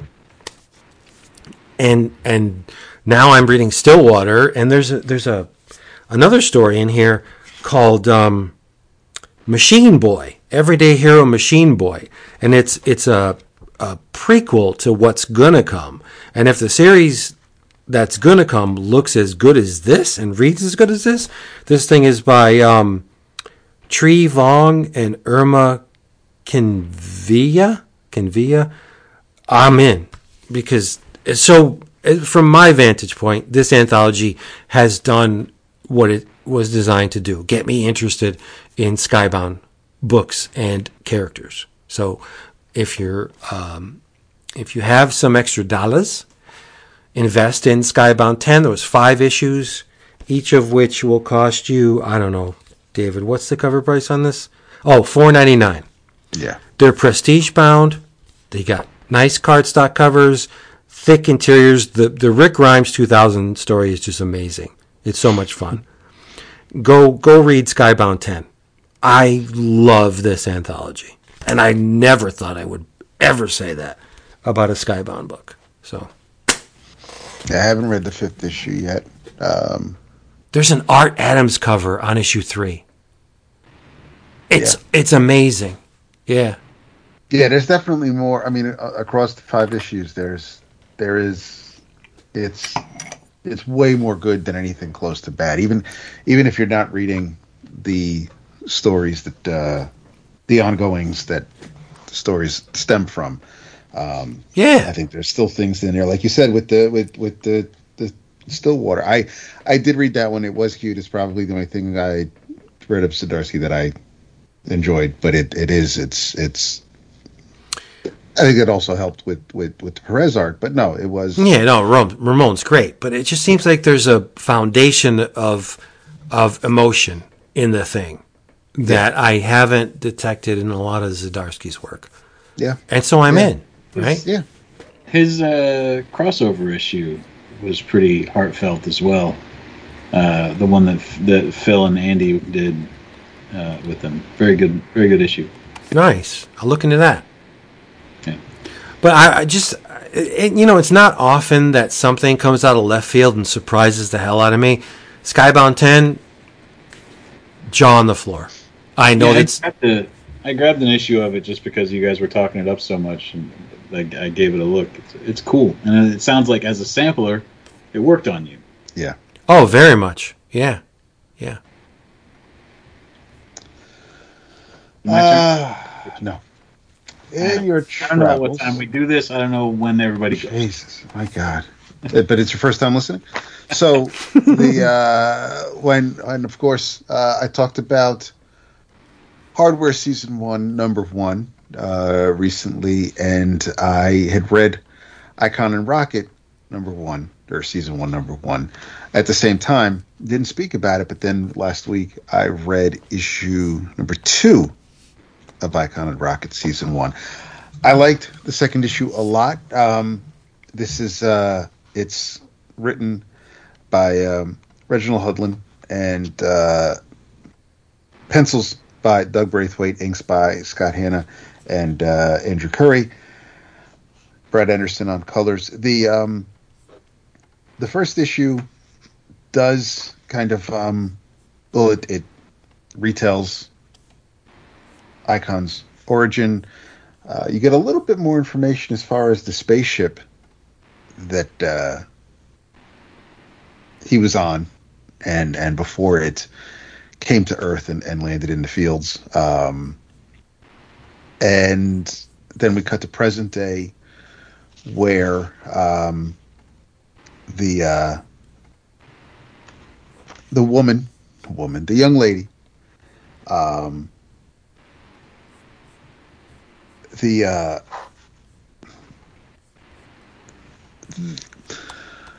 Rocket and uh, she she she's with a couple of um of ne'er do wells. Uh, she's hanging out with her boyfriend and um and a couple other idiots, and they're going to rob this house. And um, turns out it's the house that uh, where Augustus Freeman lives. And he doesn't take too kind to people trespassing on his property, but it, it, they're, they're getting a weird vibe from this place because a lot of the it, a lot of the photos or the paintings, everything on the wall, kind of looks like the dude who lives here. But these are all old paintings and photos, and it's like that's, I mean, that's it's weird that someone would look just like someone else. Like you, you say, oh, you look like just your grandfather, but he looks just like somebody who might be able to be um, his uh, his grandfather. But the the the burglary doesn't go well. Um, when uh, when the other three dudes scatter, Raquel sticks around and um, and she kind of uh, she she she gets when when Augustus is talking to her, she's like, you know, he, he- she realizes that listen, I I don't know really what I want to do in my life. Obviously, this isn't it, but um, you know, kind of just get pulled into things and go along for the ride and things like that. But uh, she she ends up coming back to Augustus' house the next day, and and she kind of um, she kind of comes clean, but then she also says, "Listen, you know, you." And this was a little weird because I felt this moved awfully quickly. She comes back the next day with like these drawings, and she's like, "You know, you can do more good for the people in this community if you weren't holed up in this house and just you know go into your law office every day um, you know and instead of hiding you could you know like be a superhero and then you know she's she's got a little drawing for herself where she's going to be his partner um, and you know don't care about whether or not she's throwing herself in harm's way she's just like you know i think we could do good work together um, and and she, she just asked, you know, can we try it? You know, if, if, if, it doesn't work out, it doesn't work out, but can we at least try it? And then the, the, the last page of the first issue, we cut to Paris, 1921, where there's uh, where um, Augustus is talking to a young woman who looks an awful lot like Raquel, which is why I think that uh, he's kind of interested, or at least um, willing, to see this plan of Raquel's play out and and see uh, see where things go. So um, the second issue, though, we kind of get a little bit more. Now, now our team is in action. Our heroes are taking care of business. They're they're they're uh, cleaning up the streets, getting some drug dealers off of them. Um, but it turns out that there's a that the government is aware of Augustus Freeman. They are aware that he's an alien, and everybody is comfortable with this arrangement where you know he doesn't make a lot of noise and and and he keeps his nose to himself um and the government doesn't out him and i guess it's been a beneficial partnership because you know the technology that he's aware of and that he brought with him to earth uh you know government can use and it's all it's all very it's copacetic everything's working out nicely um but once he starts making a splash and cleaning up the streets uh, the government's concerned that uh, their affiliation, that, that, the arrangement they have might uh, might fall apart. And at the end of the issue, we're told a story uh, set back um, in uh, around the time of um, of the uh, of the Civil War and the person actually he claims that he killed Augustus Freeman back then. Uh, whether or not now, whether that death didn't take or he came back, whatever happened, we don't know yet. But this person, um, he uh, after after Augustus killed Jefferson Davis, the president of the Confederacy, um, this dude killed Augustus, and um, and he even says, "I watched him bleed out in front of the crowd. Then I destroyed all evidence of his existence, every newspaper account, every eyewitness. We said Davis had been imprisoned when he was released. He was an imposter, and and so you know now you know some history. You learned some history today. Uh, but somehow Augustus managed to survive, and now he's returned. But this time, with your support, the government's support, I will make sure he stays dead. And um, so we have a big bad to worry about. Um, I thought the second issue moved things along a lot better as far as what we're trying to do with these six issues. Um, I'm still happy Milestone's back. I'm, um, you know, I, I despise bullies immensely, and and knowing that uh, Icon and and Rocket are striving to take care of, of bullies and clean things up um, pleases me. But yeah, I uh, it's it's a little different than what we got back in the day with with um, with the original run. But I'm all for uh, giving it a chance. So in your travels, continue to read Milestone, particularly in this case, Icon and Rocket season one. In your travels, September 15th, a huge 11 o'clock day at the comic book stores for trade paperbacks. Uh, you're you're gonna have your David A. Price inking debut.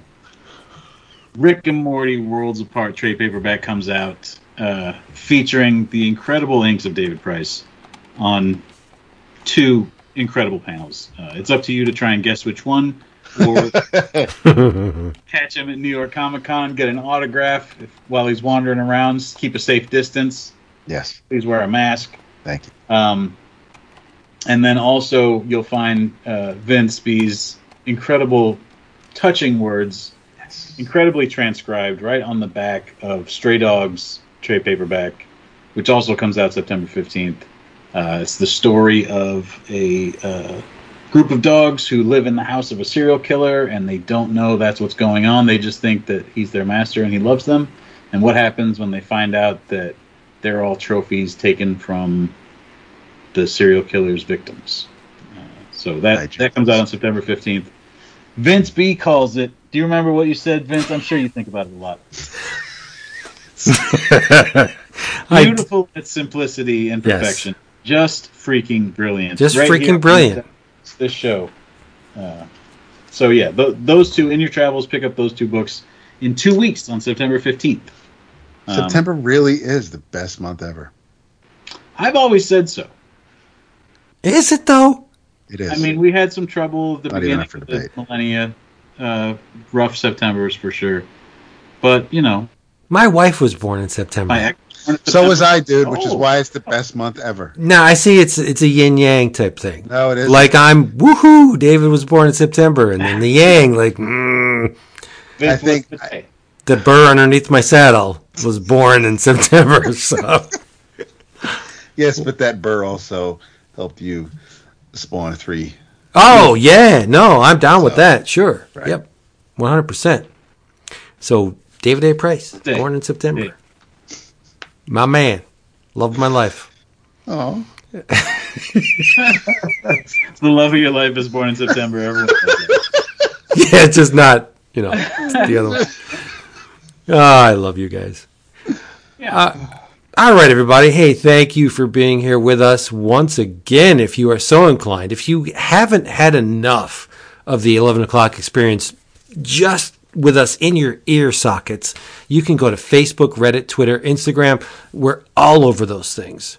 And if you would, uh, if you're more adventurous, you could even check out the Patreon page, patreon.com forward slash 11 o'clock comics. There's a lot of cool stuff going on there. And you will be able to ingest the entire experience in a couple of weeks, maybe a month. I don't know. We'll see. But we're going to open up the floodgates and just let it all hang out so you can see what everybody else already knows. So, 11 o'clock comics, uh, Patreon. In the meantime, say goodnight. I have something that I hope will work. No, it doesn't work. The battery's dead, you fucker. I don't have anything musical here. I have a Yeah, little Mark- Frankenstein monster that I bought that oh. should make a noise, and it's not doing it. You can hear the rubber, though. You little bastard. Well, all right. That's good. Tony's accompaniment is fine. David. good night. All right, knock him off his horse, Tony. Say something. No, I, I can argue with you guys tonight about. I always think about like I want to go on this uh, uh, Slack, but I don't want to pay you twenty dollars. You don't have Uh, to. How 10. much? We, it's ten. Yeah. So that's like five dollars more than I. Of course, you know I'm in in the re- regular tier. Yeah. So But- five extra dollars a month, I could be in the in the Slack. Now I don't know if I'd go on it very much, but I just like the option. People would love to see, David. People would absolutely love Oh, Jesus! to Jesus. see you there. you see that little offhand? David. Oh, by the way, he's so Dude, slick. you don't. Okay, there are. I will. I will. I will honestly tell you this, Tony.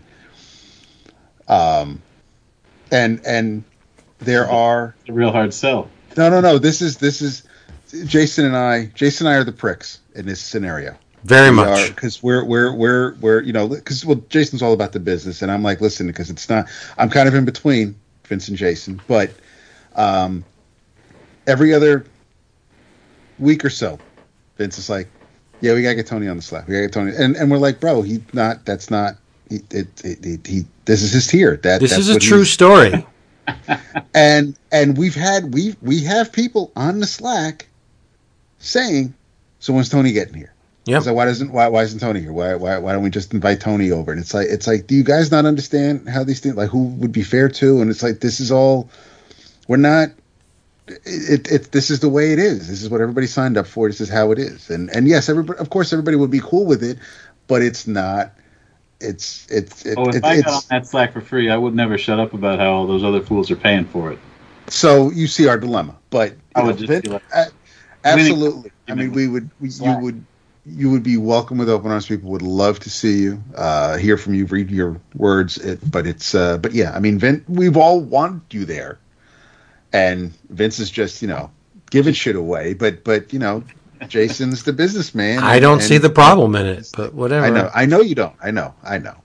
Vince, uh, go before we get off of this, the Skype tonight. Tell me about this your Tomb of Dracula situation over there, so I can know if I'm going to pull the trigger on this thing. Oh, it's that close? I mean, I don't know. I just you know I'll forget about it in two days. Are you bidding, or are these available right now? No, it's just a buy. I don't bid. I don't either. Yeah, I never bid. have I?